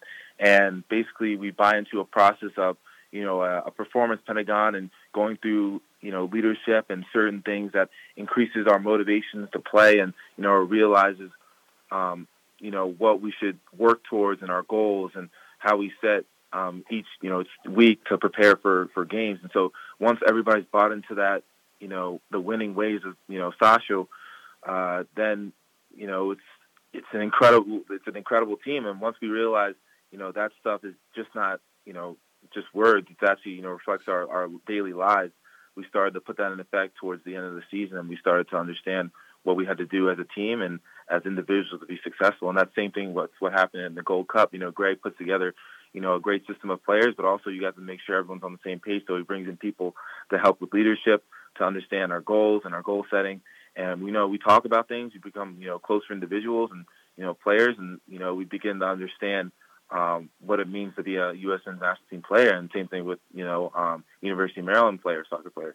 So um, once everyone's bought into the, you know, process and, you know, the winning ways for both situations, then there's nothing that you can do to stop us. And, you know, I felt like for both teams that I've been on for, uh, you know, winning uh, the, both cups, um, you know, we didn't, you know, for Maryland, we didn't let in a goal. Um, for the Hmm. U.S., we let in only one Yep, goal. the PK. So yeah. I was really, yeah, yeah, yeah. So it was really interesting um, how you know coincidental that is, and you know I felt something very special in that group as well uh, with the Gold Cup, and it was just something I was like, dang, if we only let them one goal, that's how we how good we are defensively, and we just have to you know get in the right spots, and we'll get goals uh, no matter what. So I just had you know a good feeling about this group, and you know I wanted you know to stay as much as long as I could um, because I kind of hurt my I hurt my foot um, Right. in in one of the uh, training sessions. So I wanted to stay, and I think my positivity and good natured, and you know, make sure everyone's you know um, doing well. And I was, I remember I was helping James Sands. I think James Sands was kind of struggling at one point, but I told him, you know, you're doing a great job. You're an incredible player, and I was saying all these positive things, and that really resonated with him. And, and then he, you know, performed, you know, incredibly um, in one of the games, and you know, it was a very, it was a very great thing to watch because um, after the game, he gave me a big hug and he, he told uh, me he was uh, really appreciative of what I said. So, Wow. um, you know, I just, you know, everyone has, you know, their ups and downs and are in their heads, but you can you can help those people and you know really support them and you know your your teammates because you want to make sure you guys are on the same page and you want the best for your teammate and because we're all in this together uh, it's because of a team sport. So um, yeah, so it's just an incredible experience. I learned a lot um, and it was yeah, it was just pretty cool. Well, now we need just having on the pitch for the next one. That'll be the way that it'll go. Yeah, there needs to right, be another so right, you can be yeah. out there to enjoy it on the pitch that way.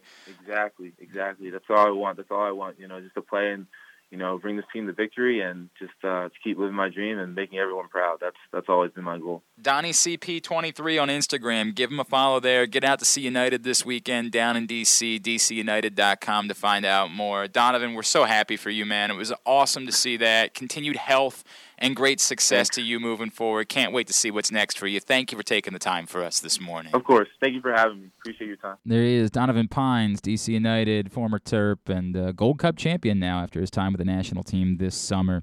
Mobil One full synthetic motor oil helps extend engine life. Visit your local Jiffy Lube service center. Ask for Mobil One. We'll come back in, get a tidbit, tubular to wrap it up, and then the Press Box Fantasy Football Show. That's next. It's Glenn Clark Radio.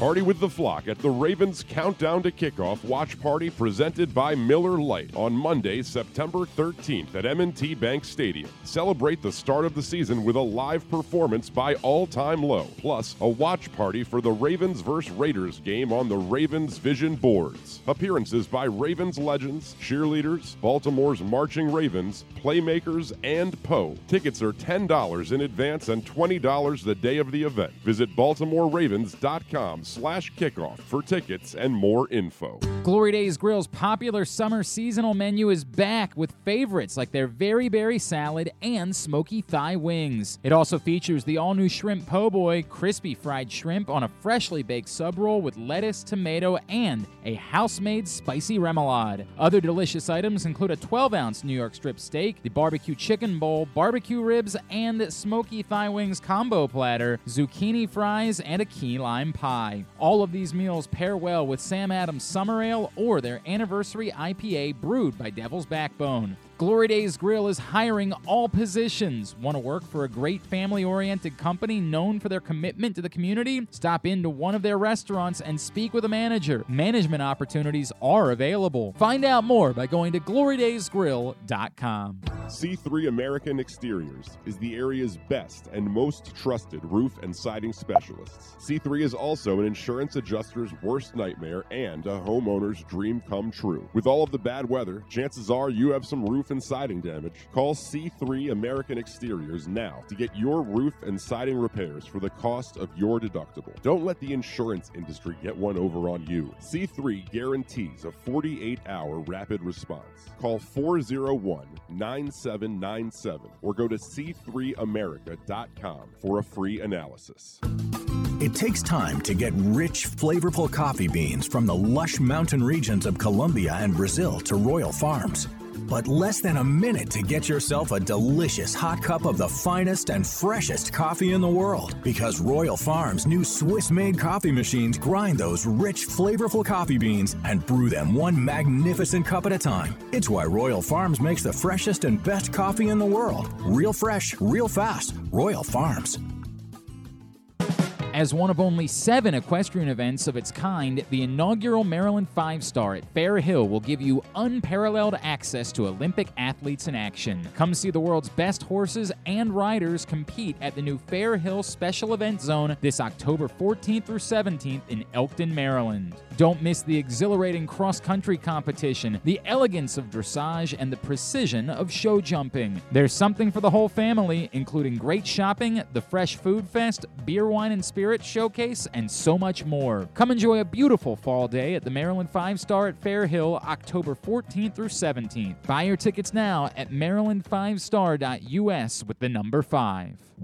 Redefine your skills, inspire change, and make a difference. The Army offers the new generation of youth the ability to be part of something bigger than themselves, while also improving who they will become individually. Soldiers have the ability to impact the world in many different ways. The Army supports humanitarian missions ranging from the COVID 19 response to natural and man made disasters. Visit goarmy.com forward slash Baltimore. The latest issue of Pressbox is available now. On the cover, Bo Smolka profiles Ravens cornerback Marlon Humphrey, who may well be the Ravens' next true defensive superstar in the lineage of Ray Lewis, Ed Reed, and Terrell Suggs. Also inside, we introduce you to Maryland, Navy, Towson, and Morgan State football players and everything you need to know for football betting as it launches in Maryland. Pressbox is available for free at over 500 area locations, including 60 Royal Farm stores, and you can always find the entire edition as well as the best daily coverage of the Orioles, Ravens, and Terps at PressBoxOnline.com. This is GlennClarkRadio.com. Nothing but net. All right, back in here on GCR. Make the most out of it every day in a Toyota RAV4, available in hybrid or gas only models.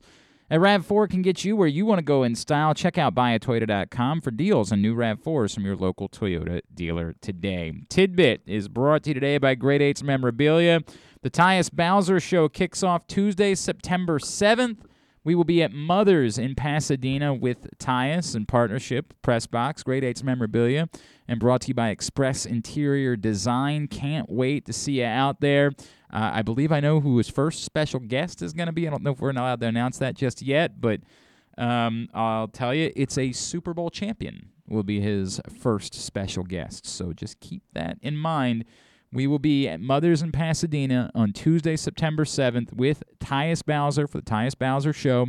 Find out more by going to pressboxonline.com slash Bowser. Tidbit of the day the Orioles snapped the streak. All is well in Baltimore.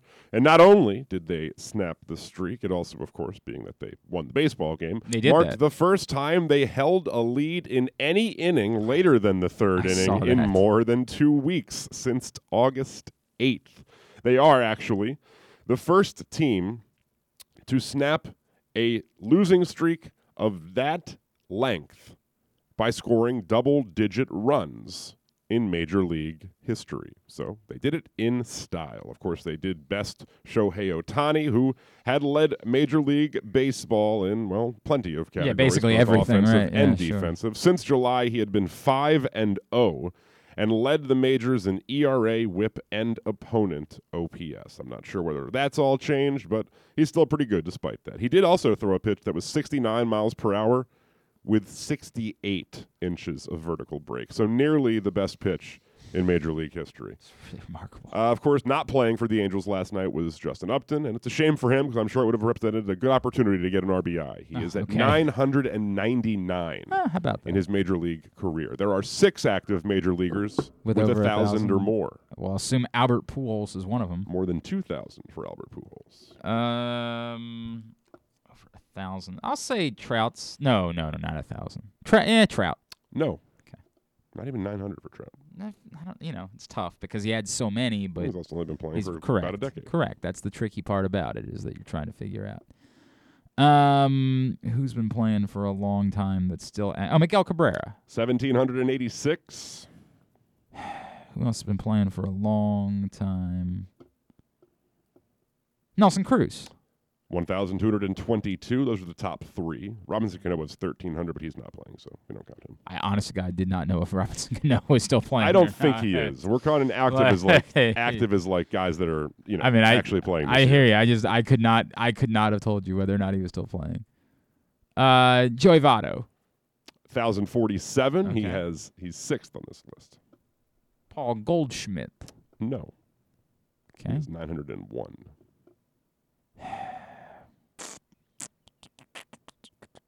Who else has still been playing for a long time? Uh, Yadier Molina. 983. For s- son of a bit, you can get on here. By the way, Zallis. Like I- I don't we know don't any of them. banish you. Who's the- Uh, who's the Freddie, other- Fre- Freddie Freeman. No. Who's the other Nine Cub that just got traded? The other Cub that just got traded. You think Kris Bryant? Yeah. No.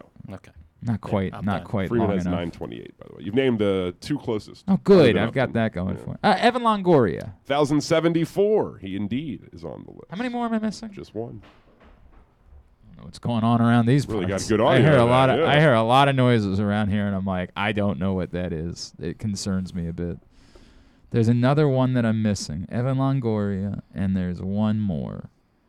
Uh, all right, it's, it, we got to get to the next show, so give me something to work with here. Um, what is going on over there? I don't know. I Um, genuinely don't know what's going on. A player that people have had a chance to see in the area. Player that people have had in the area. We're really getting. I all of swear to. Christ. I, I have to go see. Like, what is going on, man? What in the hell is happening? Uh, Bryce Harper. No. But am I on? Am I sniffing? You are.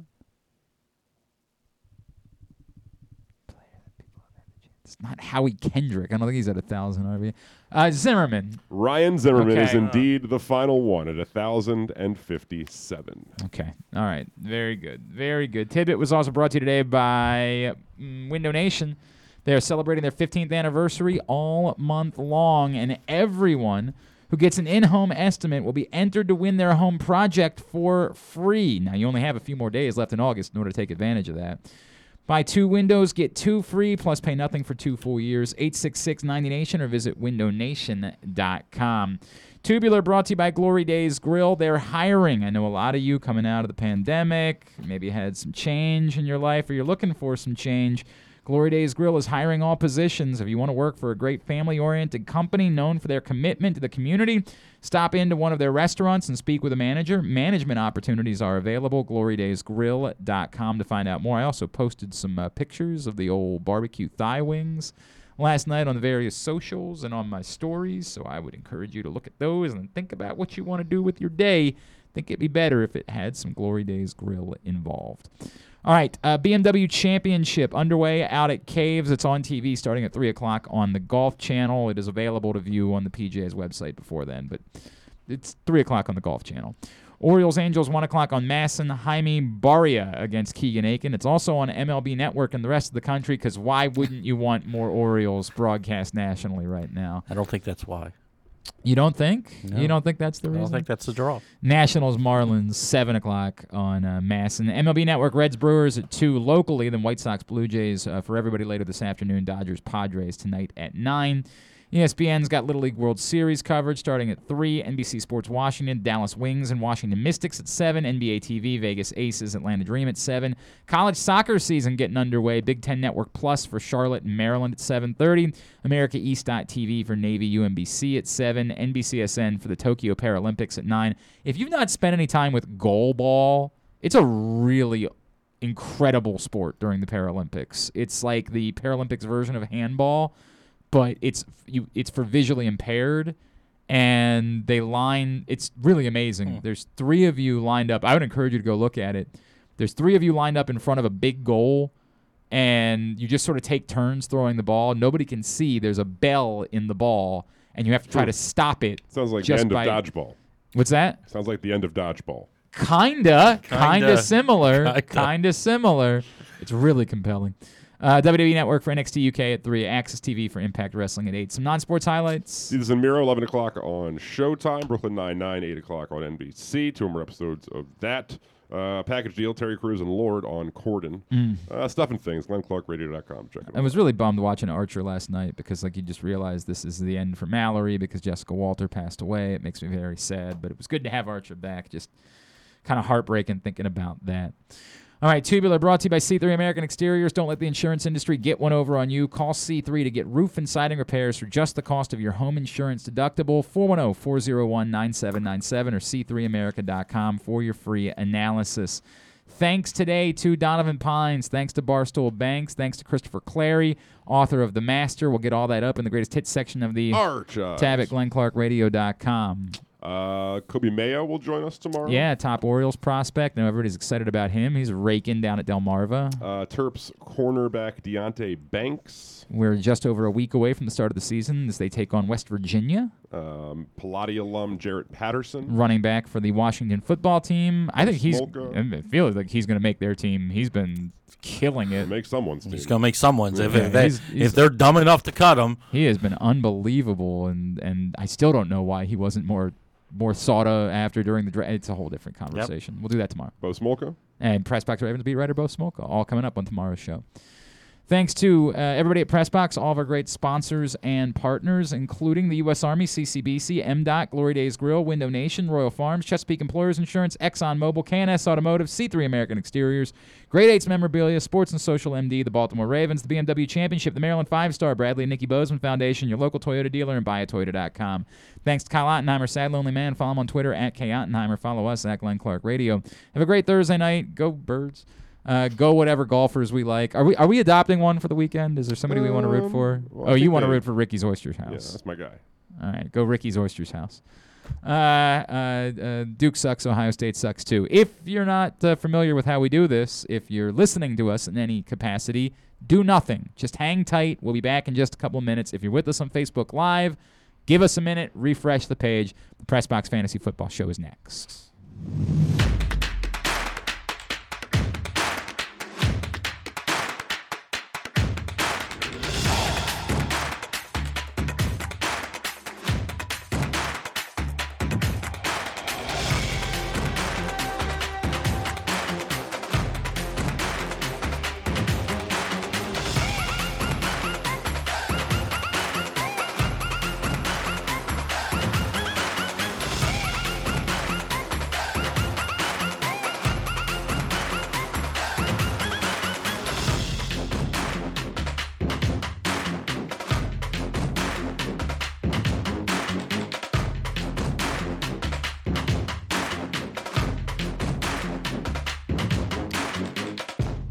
Welcome into the Press Box Fantasy Football Show.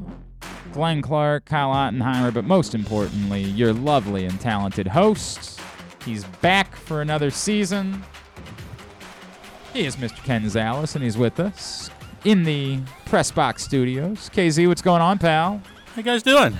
We're all right. Get started now. I'm ready. I like I get 20 weeks of me. You know what? It was so much better last year. God, it was so much better last year when there was no preseason football because like it didn't because the stupidity it- wasn't around as well, much. It's that, and then it didn't drag on. Like it's this feeling that football's back, but it's not back, right? Like, and it drives me nuts. Yeah, the the worst thing for me is that even after the preseason game this week, we still have two weeks. Like, but essentially, you know, ten days or twelve, whatever, however many days is for so, Thursday so night we'll game. we'll have another show next week, and then we'll be we yeah, won't, we won't be right, setting a lineup right. for another no, two weeks. We're not doing right. anything. So it's like Very it's like you have now you're watching. Then you'll be watching practices, and you'll you know the cuts, and you know are there any changes in teams that are significant in any way? Um, so it's just it's weird how the preseason is because you would normally after this week have another preseason game, and Typically, the way that it would work. Typically, the way that it would work. But no, I, I do like the fact that we're only doing three. I do like just- that. I would prefer for the number to be zero. that would be my preference. I, I, I think I think coaches need some of this. Mm. I, I I don't know what the magic number is, whether it's two or three. I think but the season was just fine without it last year, KZ. Think it was just fine. Pressbox Fantasy Football Show is brought to you by Glory Days Grill, MDOT, and CCBC. Need to hone your computer skills to boost your career? Or maybe you want an IT certification? CCBC Continuing Education has the courses and programs you need for a career in the computer field, and it's all tuition free. From the basics to specialized training, we have the classes you need from hardware to programming to cybersecurity and so much more. It's your choice, it's your career. Call 443 840 4700 or visit ccbcmd.edu slash computer training. Lots to cover this week, KZ. Let's begin with a trade. Sony Michel goes from the Patriots to the Rams. There's a lot of fallout from something like this. Let's start with Sony Michel specifically.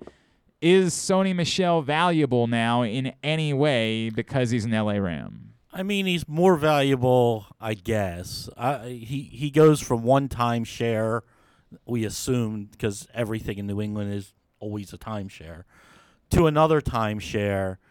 But uh, you know, I think he's going to be given the opportunity to be the main back And the goal line back, right? and the goal line back. Um, you know, y- y- Akers goes down. Henderson comes in. He's our guy. We like Jones. We like Funk. We we like our guys. We don't feel a need to make a move. That's what Buck Showalter always said. And he make a move. Yep. Okay. They like. Henderson. It's Hender- almost like when people say things in the preseason, it They- doesn't mean a damn thing, and we should doesn't. stop thinking that it does. But you know, you, you you have to. So where does that leave Henderson? Well, they had Henderson on the roster. They drafted a running back with their first pick in Akers. Mm-hmm. They made Akers their starter down the stretch last year and made Henderson an afterthought. Mm-hmm. They have so much confidence in the preseason after Akers goes down Mm-hmm. that they go out and get Sony Michel. I'm kind of out of the Henderson Well, business so, right so, now. So let's let's so let's go. Let's do this. You're drafting Sony Michel. Where where where does he have value? middle rounds, eighth, ninth. Okay. He's my he's no better than my RB three. I mean, at desperation, like if I go wide receiver, tight end, quarterback early, I, I, I maybe my three. I would prefer him to be my four. He- He's never healthy. I mean, I mean, he looks great when he's in there. He's always looked great when he's in there, but he's never healthy. He has no cartilage in his knees. You know, we're we're talking bone versus bone. Eventually, those things hurt. So then, what are we talking about? We're talking about well, well, then why don't you like Henderson? I was like, So- because so- they've given me every opportunity. Not so to he's like dropped Henderson. from where to where? Darrell Henderson was Hen- where? he and was an RB. He was somewhere around twenty. I probably have him somewhere around thirty to thirty-two. So he's an RB three Where are you taking taking him? Are you still taking him over Michel? right now. I am just because I don't. Health. I, I don't. Yeah, yeah. I, I, I And presumably he's the pass catching back, Yep. right? Well, yeah. I, I, I'll be quite honest. At the end of the day, I like Xavier Jones. I still like Xavier Jones. You're I- still taking him at some I- point. yeah, because he's free but, but now. this is a, this is a flyer at the end of the draft. of This course, he's a- absolutely free. Now I was taking him as early as the tenth round. You know, a, last week, maybe four days ago. but now I, I want I want Jones on my roster. I may even with my last pick grab Funk. With with a pick, I mean, I, I look. They're going to keep. backs are they Four, gonna they're? Yeah, they're going to keep four. We now know who the four are. right. Okay, so they, you know, again, grain of salt. And you're convinced that offense is, as a whole is so good. it's good. good. Yeah. It's good. I want a piece of it. So if at some point either Jones or Funk, you know, if you want to draft, I mean, in the 16th round, last pick of your draft, why not? I mean, who else are you taking? Well? I mean, it depends if you're doing some of the other goofy things we talked about. Like, But if, who you're, else- if you're taking a chance on a Michael Thomas at some point, then you Sure. probably don't have a roster spot that maybe not, just give but, away. but maybe you do because you can put, you know, Thomas on your IR and then pick somebody else that you would have taken, yes. you know, know, after after, the the, draft, draft, yeah. right? But I, I, I mean, at that point, who are we taking anyway? I mean, we were just discussing. I'm in one of these drafts where I'm in the 13th round, and the next 20 ranked players, according to this service, I don't like any of them. So I took like the 40th player. Yep. Um, you know, we're, we're just we're talking about guys. I, I want lottery tickets. Funk is a lottery ticket. Jones is a lottery ticket. Those are the guys that I want late in my draft, and I almost prefer them. I'll let somebody else take Henderson or Michel um, at this point, and I'd rather have Okay. those guys. Okay. The other side of it is the Patriots side, which the first thought would be why are you ever getting involved with the Patriots backfield in fantasy football? Because my God. But what does this now mean with Sony Michel gone for James White and Damien Harris? Well, for James White, it means nothing because James White's role is James White's Right. role. He's the he's the guy that they trust. Uh, from about the two to the eight yard line to be in their goal line package because he never fumbles. He's their he's their third down back. He's their pass catching back. His role isn't changing. Where do you take James White, by the way? Like, where, I mean, where, I mean, he's your RB four, RB five because he doesn't. You but don't tell know Me, tell me the round. What round are you looking? tenth to twelfth. Yeah. You know, I, I he's he's that guy where you're like, you know what? I don't like any of these other running backs. Give Yeah, me James White. yeah. He's safe. But I if also I feel like need you're to never, plug, if you're I need never to, going to end up playing. but if I need to plug him in, right, he could be a flex in a PPR. It, he's a guy that I'm not going to get a zero out of any week. Okay. Okay. I, I, he's on my roster. He's always going to be. He's. He, I mean, he's as healthy as any back. Knock on wood. I don't want to jinx him. Yeah. Um, but you know, he he's got. I mean, I, I like I like Harris because I like the the talent, but I prefer to draft Stevenson at this point because I could get him three rounds later than Harris. Stevenson looks great. And I know. I look. I know he's running against guys that probably aren't going to be in the NFL in three weeks. I I, I get it, but. You The know, he's, the, he's the number two back. The volume Harris got last year is not at all making you think they might commit to him in a little bit more. because he doesn't get the he doesn't catch passes and he doesn't get the ball around the goal line. Now here would be the the, the thing: if somehow in the next two three weeks, Mac Jones is announced as the starter, give me Damien Harris. You know, get give him to me because now now I got a goal line back with some volume. Not going to catch passes, but now I got at least I, I get double digit touchdowns. I'm assuming from him. If Cam's the quarterback, he's going to run him in himself. He's he, he, I mean, last year Right. he had thirty. He didn't even play a full season, did he? I mean, he had thirty-two red zone rushes. He led the league in red zone Yep. rushes. Yep. Uh, they don't give the ball to anybody but Cam, especially from the one or the two. So it's tough. I, I don't you know Harris is being taken in a lot of places as as an RB two. Like if you were to go, um, if you were to go Cook, if you have the second overall pick, you may say, oh well, Harris is there in the fifth round because I went wide receiver. He's my RB two. Ah man, I don't like that. I I don't like anything about it. It's too rich for my blood. Give me Stevenson in the eighth and I can probably get some better value along the way. So uh, it's look, uh, nothing's changed in New England. I don't really want parts of New England backfield. Yeah. you know, if I can help it. So, but when you bring up Rhamondre Stevenson, where are you? Like again, is this a a a 15th, 16th No, no, round? he's 9, 10, 11, Okay. somewhere around there. You're yeah, he's you're- got. you're- he- in order to get him because of because of the preseason he has, and because he's now the number two guy supposedly in the pecking order, um, you're going to have to get him, and you're going to be comfortable with him somewhere as your really low RB three, really high RB four ish type Yep. on your on your fantasy roster. Now it makes it easier to grab him if you go running back, running back in your first two rounds, and you got some, you know, two st- two stable guys. It, it makes it easier to draft him later. But I mean, he's going to get run, and um, I, I'm I, I'm hoping he at least gets a little bit of touches with the first team this this third preseason game to to see if it's real against a real defense. Now, who knows who's really playing when when when New England plays their their third preseason game? But look, he, he's shown breakaway speed. I mean, he's shown power. He's shown lots of good traits from a running back, and you know he's next in the line of carries, and we know how that goes. So um, certainly rosterable. Um, low RB three, RB four type. Um, you know, I, the value for me in drafts right now is with him.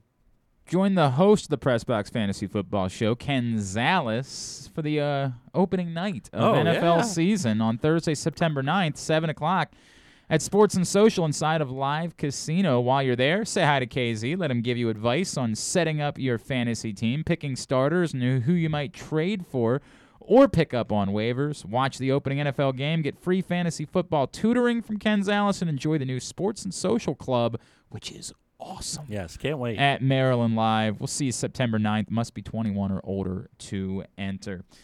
Uh, KZ, other big news this week. Etienne, Travis Etienne, out. Dunsky on season ending IR. How valuable does this make James Robinson? So I was higher You on. were always I, James I, Robinson I, guy. I'm, I'm, I'm the James Robinson guy. So I was always higher than the rest of the world on him. Um, I, I I love him now. My my my problem is that that entire team looks so bad Yeah. with this new coaching staff that it's hard. They shouldn't look this bad even in preseason. I mean, you you have a solid offensive line that's seemingly intact from last year, and and they created lanes and they, you know, things like that last year. They're not creating any lanes. You have wide receivers that are talented. I know we haven't seen Chark yet, um, but Marvin Jones looks fantastic. You got Shenault. This, this should be better. This should this should have looked better in the short spurts uh, than it's been. So I have some concern there. But you have a three down back. I mean, how many of them are there? Are there ten? Are there twelve? He's an RB Man, two. they, they weren't good last year, and he was still really good. Yeah, he was really good. I mean, he's he's an RB two for me. Um, I'm confident taking him as early as the, you know, third, fourth round, but behind the, you know, after you get through the the JK and the CEH and that that little, you know, kind of Taking him ahead of Carson. Yeah, yeah, yeah. Ahead of I- Swift. You know what's really funny? I am like- taking him ahead of Swift. I, I hate everything about Swift right now that I'm hearing, and I don't think he's healthy. I'm glad you just had me use a keeper on him in the seventh round last week. Sorry. Thanks, thanks Ken. Well, seventh Really round, appreciate it. seventh round is different than in a redraft where I have to take him in the second or third round. So seventh round is great value because you're getting four rounds worth of value. Yeah, I hear you. I about hear ya. Montgomery? He's a tough one for me. I, there, that's that's where he is. That's right where he is for me. Like Montgomery, I know Montgomery's not going to catch passes, at least not that many. But right now, Cohen isn't healthy. Um, you got he's going to be a volume guy. He gets all the gets all the touches near the goal line.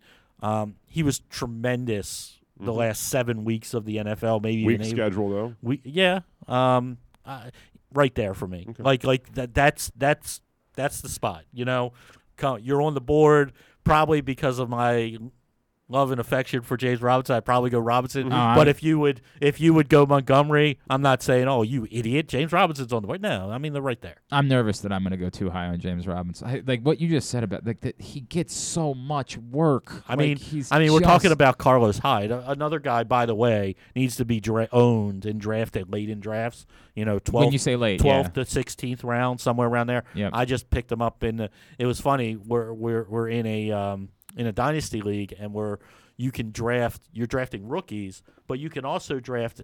You don't have to draft rookies. You can take any veteran. I took him in the fourth round of a rookie draft because I was like, you know, do I do I really want to take Jacob Harris, the tight end out of uh, the Rams right now? Uh, okay, I like the like the guy, but I mean, we're one play away from having a starting running back, and Hyde is not a terrible back. Um, Just always hurt. Yeah. he is, but he's one play away again. You know that, that if you're taking backup running backs, go to a. But g- but he's he's always hurt I and in a bad offense and Well, it shouldn't be a bad offense. I, I that's the thing. That's the thing I'm having so much trouble with because man, they looked awful last week. I mean, just awful. Um, I think Robinson carried the ball three times for four yards. Um, now again, you know, terrible for Etienne. I, I mean, I love this player. I think he could do special things in the NFL. I didn't understand from the beginning them bringing him along so slowly for a guy that you he was their second round pick, First right? round pick. Second first round. second pick. first round pick, which you know a lot of people are, are doing the bit with. Well, that's why you should have taken an offensive lineman. Well, yeah, okay, yeah, you probably should have taken an offensive lineman since you just taken a, a, a quarterback, but uh, you know you're a franchise quarterback, and that's what you want to do, and you already had James Robinson on your roster.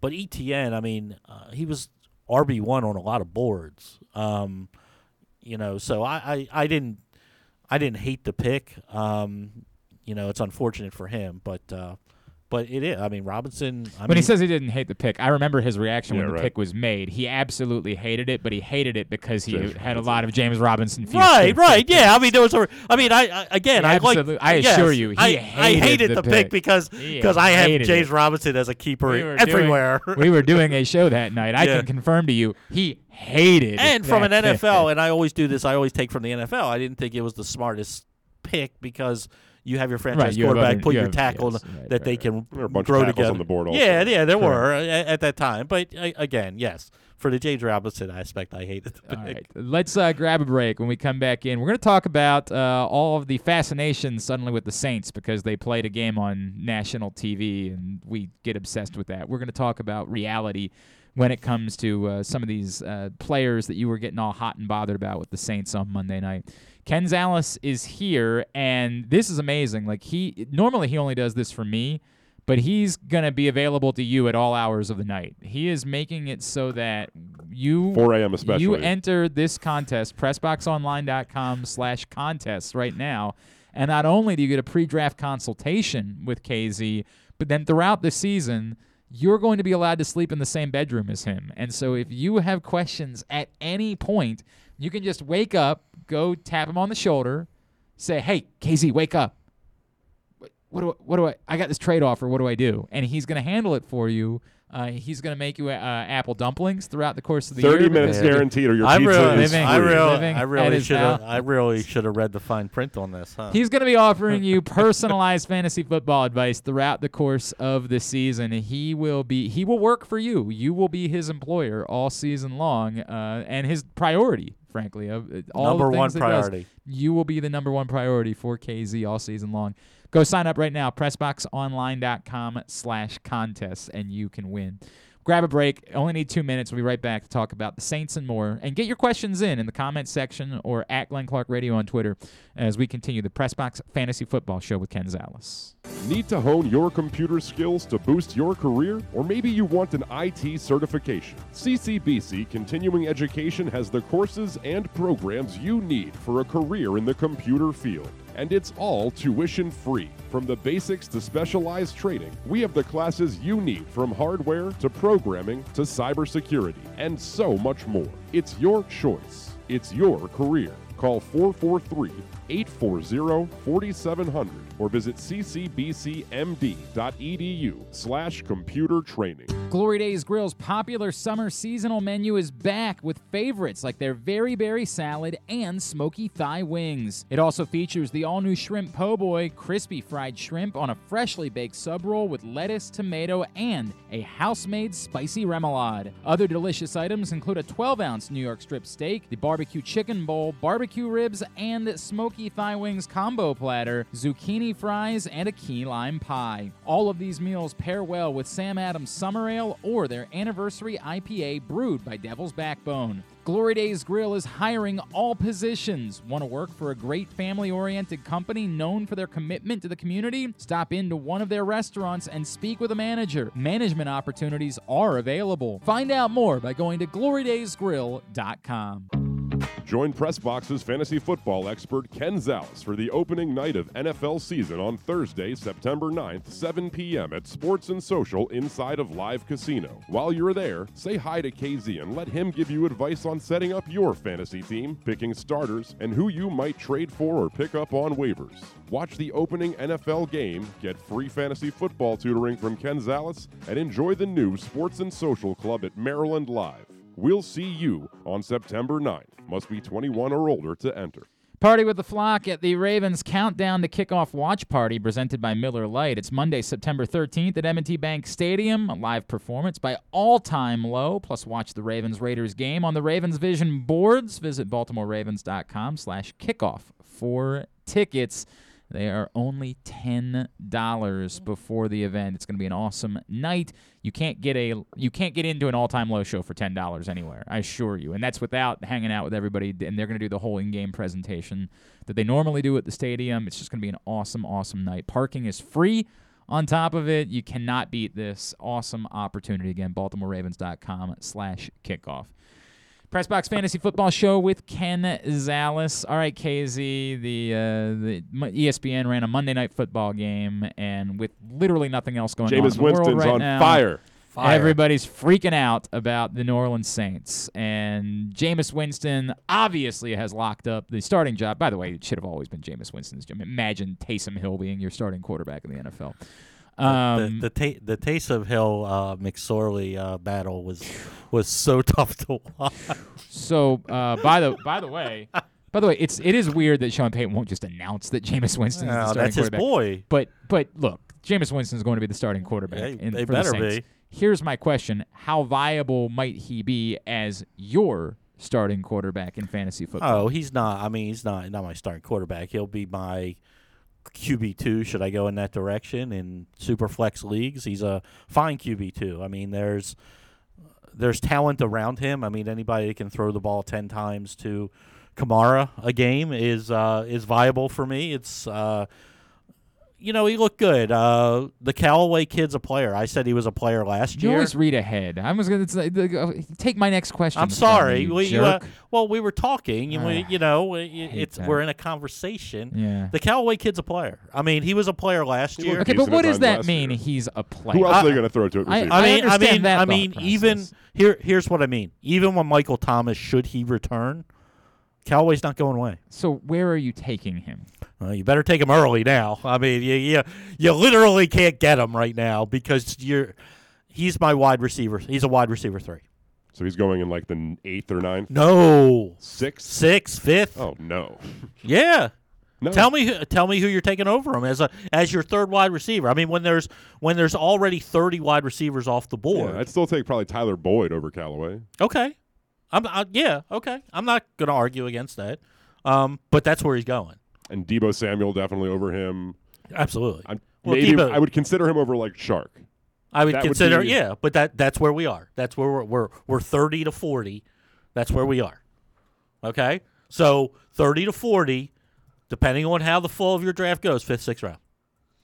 I mean, okay. I mean, I look. I'm not.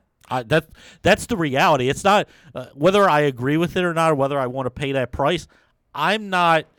I I got him a lot earlier than than I've. I mean, this week I can't get him because I just I'm. It's not how I do my drafts. Right. You know, I, I, I like to go running back early, and in Superflex, I like to go, you know, uh, quarter two quarterbacks within three rounds, and tight end premiums. I like two tight ends within the first four rounds, and so you know, in all these new formats, it it, it pushes people down a lot, and then all of a sudden, I'm like, okay, I'm taking wide receivers. I'm like, um, he's not going to be my my two, Right. Um, but he he's He's explosive. He's downfield. He runs good routes. I like this kid. I liked him last year. He had, I mean, he was in probably a couple of my hot pickup articles last year. Um, if you go back in time because he, because of some injuries there, uh, he and every report and again and again we take reports with a grain of sand. But when you start to when when other players start talking about him and when the the boots on the ground and the people that cover the team day in and day out start talking about him. It's sort of I don't want to for Ravens for Ravens fans. It's like James Proche this this off season here. Everything until he had the little flare up the other day was how great this kid looked in every single practice, catches everything, blah blah blah. They, nobody wrote an article without saying on a daily basis mm-hmm. how great James Proche looked and is getting this opportunity. Well, that's been the same thing with Callaway. If you if you read through, Yes, the- but you're talking about taking Callaway very early in the draft. You're not taking James Proche. no, I'm not because it's uh, tomato tomato as far as offenses and and things like that. And who honestly knows what the heck the Ravens are going to do a wide receiver because everybody's hurt right now. Um, but no, I mean there's more opportunity for him. But uh, You're taking him over any Philadelphia receiver, I imagine. oh yeah, oh yeah, absolutely. I get that. I mean, I do Yeah, get that. How about Yeah. Michael Yeah. Gallup. I'm taking him over Gallup. I'm taking him over Gallup. I, I again love Gallup. It's, Mm-hmm. But you're it's talking about being the top- opportunity. you're talking about being I'm the top talking about receiver, right, talking yeah. about the third receiver Yeah. on a on a Yeah. good team that has a really good running back. So I mean, I if Gallup somehow catches 70 balls this year, that's miraculous in that offense. Sure. I don't Um, disagree. Callaway has 80 catch, eight touchdown potential this year. So I yeah, I'm taking him over. Are you over- taking him over? I mean, you we know you hate Michael Thomas, but you're taking him way over Michael Thomas. Oh yeah, I mean, there's nothing good about Michael Thomas right Has now. he made Michael Thomas a better value? no, because Michael Thomas is all over the board right now. You- Name, there, yeah. there's no, there's no rhyme or you know, people talk about ADP, average draft position. You look at these things, and First of all, I don't like average draft position because average draft position is created by idiots that don't know what they're doing. Sorry. Okay. Hmm. No, no, I, I, I, I, I'm very offended by that. I'm sorry. Yeah, I mean, I mean, I don't. I don't I know. speak on behalf of I don't know who's drafting right now for me to say that. Oh, well, the ADP says you should take Michael Thomas in the fifth round. Oh, Yeah, a, bu- a bunch of people think that it matters that people are saying nice things about James Proche. It doesn't. I know. That's the point. It, do- it doesn't. Yes, that's the point. It doesn't. But but the, Michael Thomas could be back in week two, could be back in week 14. Oh, we don't know. So if you like Michael Thomas and you think he's going to be back in week five or six, take Michael Thomas as your wide receiver 4 Mm-hmm. somewhere around the seventh, eighth, ninth round. If you don't, you know, just let him go. I mean, take him take him later if somehow he's available, but he won't be available because he has a name. I think I'd still probably take Hollywood over Callaway. No, I'm not.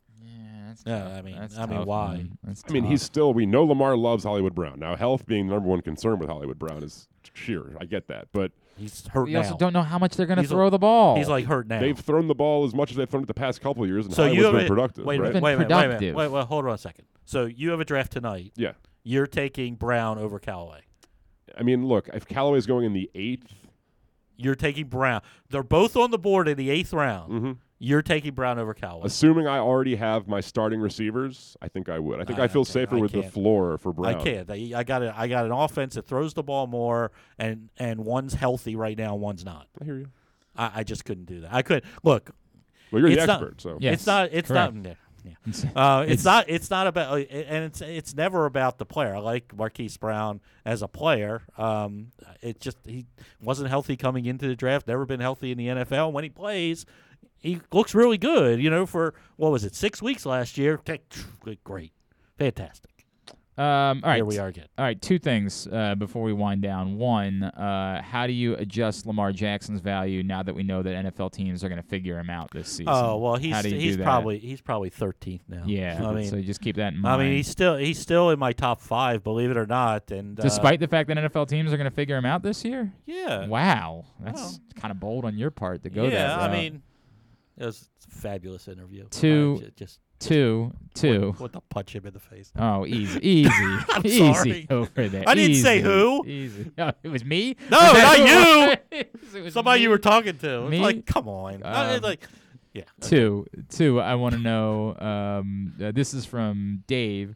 Dave. Dave says, uh, "Ask Ken about the rookie quarterbacks that don't get named starters, specifically Fields, and it's looking more like Trey Lance. I feel like those guys might still be worthy of getting scooped up for when they do become starters, inevitably uh, a month or so into the season." Yeah, yeah they're- both should be owned. They both should be.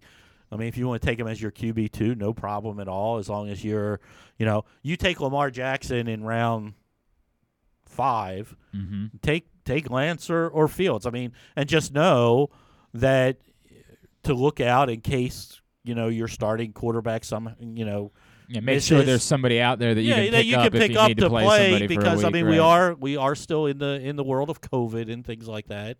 Um, Ryan Tannehill dealing with it uh, this week. this week. I Yeah. mean, you know, uh, you know, we, we'll see if he's vaccinated because how many days he misses. Yep. Um, but you know, yeah, I, uh, I think Lance. But should not even Lance if even if by the way even if Tannehill's not vaccinated, it shouldn't because no, it's because ten we're days. exactly yeah, right. It should not be an issue I mean, I mean, one. Cam's back. Uh, Cam's back today. He missed five days. So, um, you know, I, I- I think both of them need to be owned because both of them are going to play this year. I mean, we saw this. Yep. We saw this before. Um, Fields, I'm, I'm guessing by week four. Lance, Lance is going to be a more. How are the 49ers It's going to take them losing a couple of games. Exactly. I mean, that's what I mean. I mean, if they're two and two after four weeks, Lance is a starter in week five. You know, if they're four and zero, I think they might need to be two and three. Like I don't know that two Well, and two. I It's also know. somewhat dependent on how Garoppolo looks. Like you could win well, ugly, and it yeah, might you still can, be you can, but but if you're four and zero and you're I winning ugly, we're probably it. not making that change yet. Unless Lance is just killing it. and they're Well, I mean, why wouldn't they I make mean, him a starter now? Lan- Like, Lance Lance had the big splash play, but he let's let's call it what it is. It has been great. Fields had the had the first week he was really good. Really wasn't that good last week. You know, Mhm. I mean when he told the entire NFL that you know game's really not that that fast to me. I was like, okay, was it fast now against the Bills? I mean, looked pretty fast. Settle down.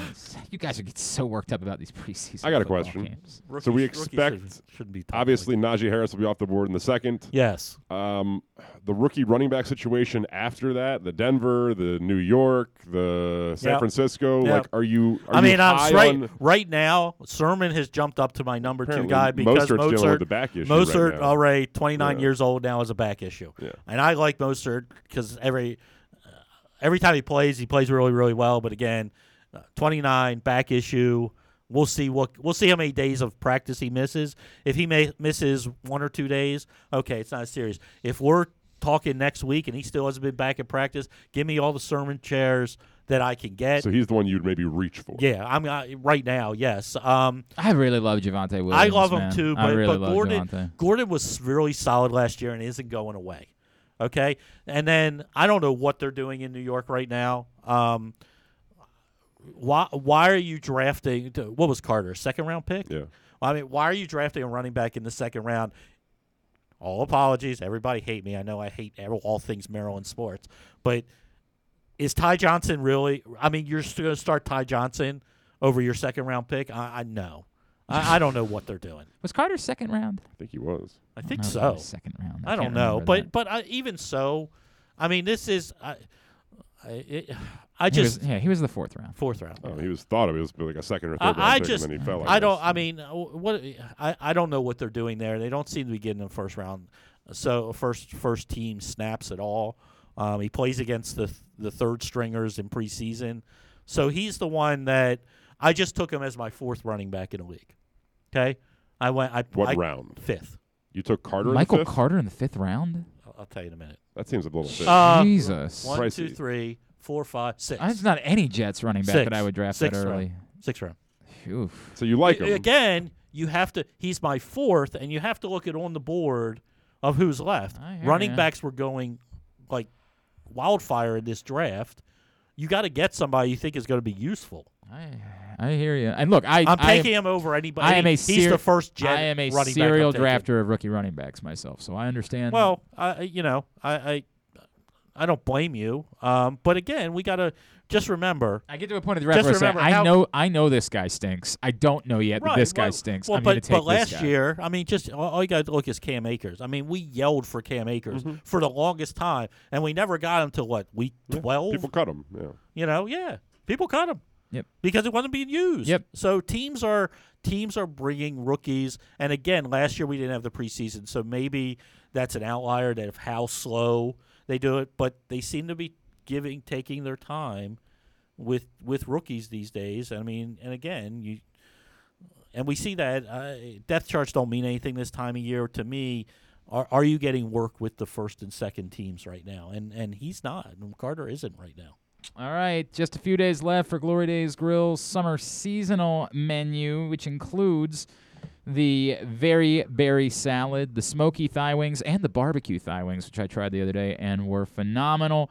Get to your neighborhood Glory Days Grill. Take advantage before it's all gone. The summer seasonal menu at Glory Days Grill. KZ, what kind of content are we finding right now? PressBoxOnline.com. So we did a fun uh, super flex tight end premium mock draft, which look, you know, there are more and more leagues that are kicking kickers, kicking kickers at so in favor. out- So in favor. So you still have to have other other kind of situations. You just don't eliminate two starting spots.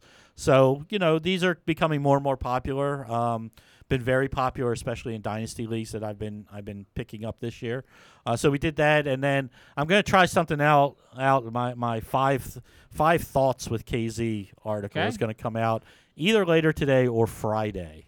Get two fantasy football thoughts, two sports thoughts, and one KZ thought. Oh God! Oh God! I don't know. See where how this, this is going. goes. I don't know. The Where the this is the going. pool I the pool I put out uh, was eighty nine percent. I don't I don't Alright. said that they would read it. So All right, we'll we'll see. find out. We will find out. All right, at Fans Fantasy on Twitter is where you follow him. And again, every Thursday at 11:30, we will be doing the Pressbox Fantasy Football Show, and we are just two weeks away from setting some lineups, which will be great. KZ, appreciate you, pal. Thanks, man. For uh, Ken and for Kyle, I'm Glenn. This has been the Press Box Fantasy Football Show.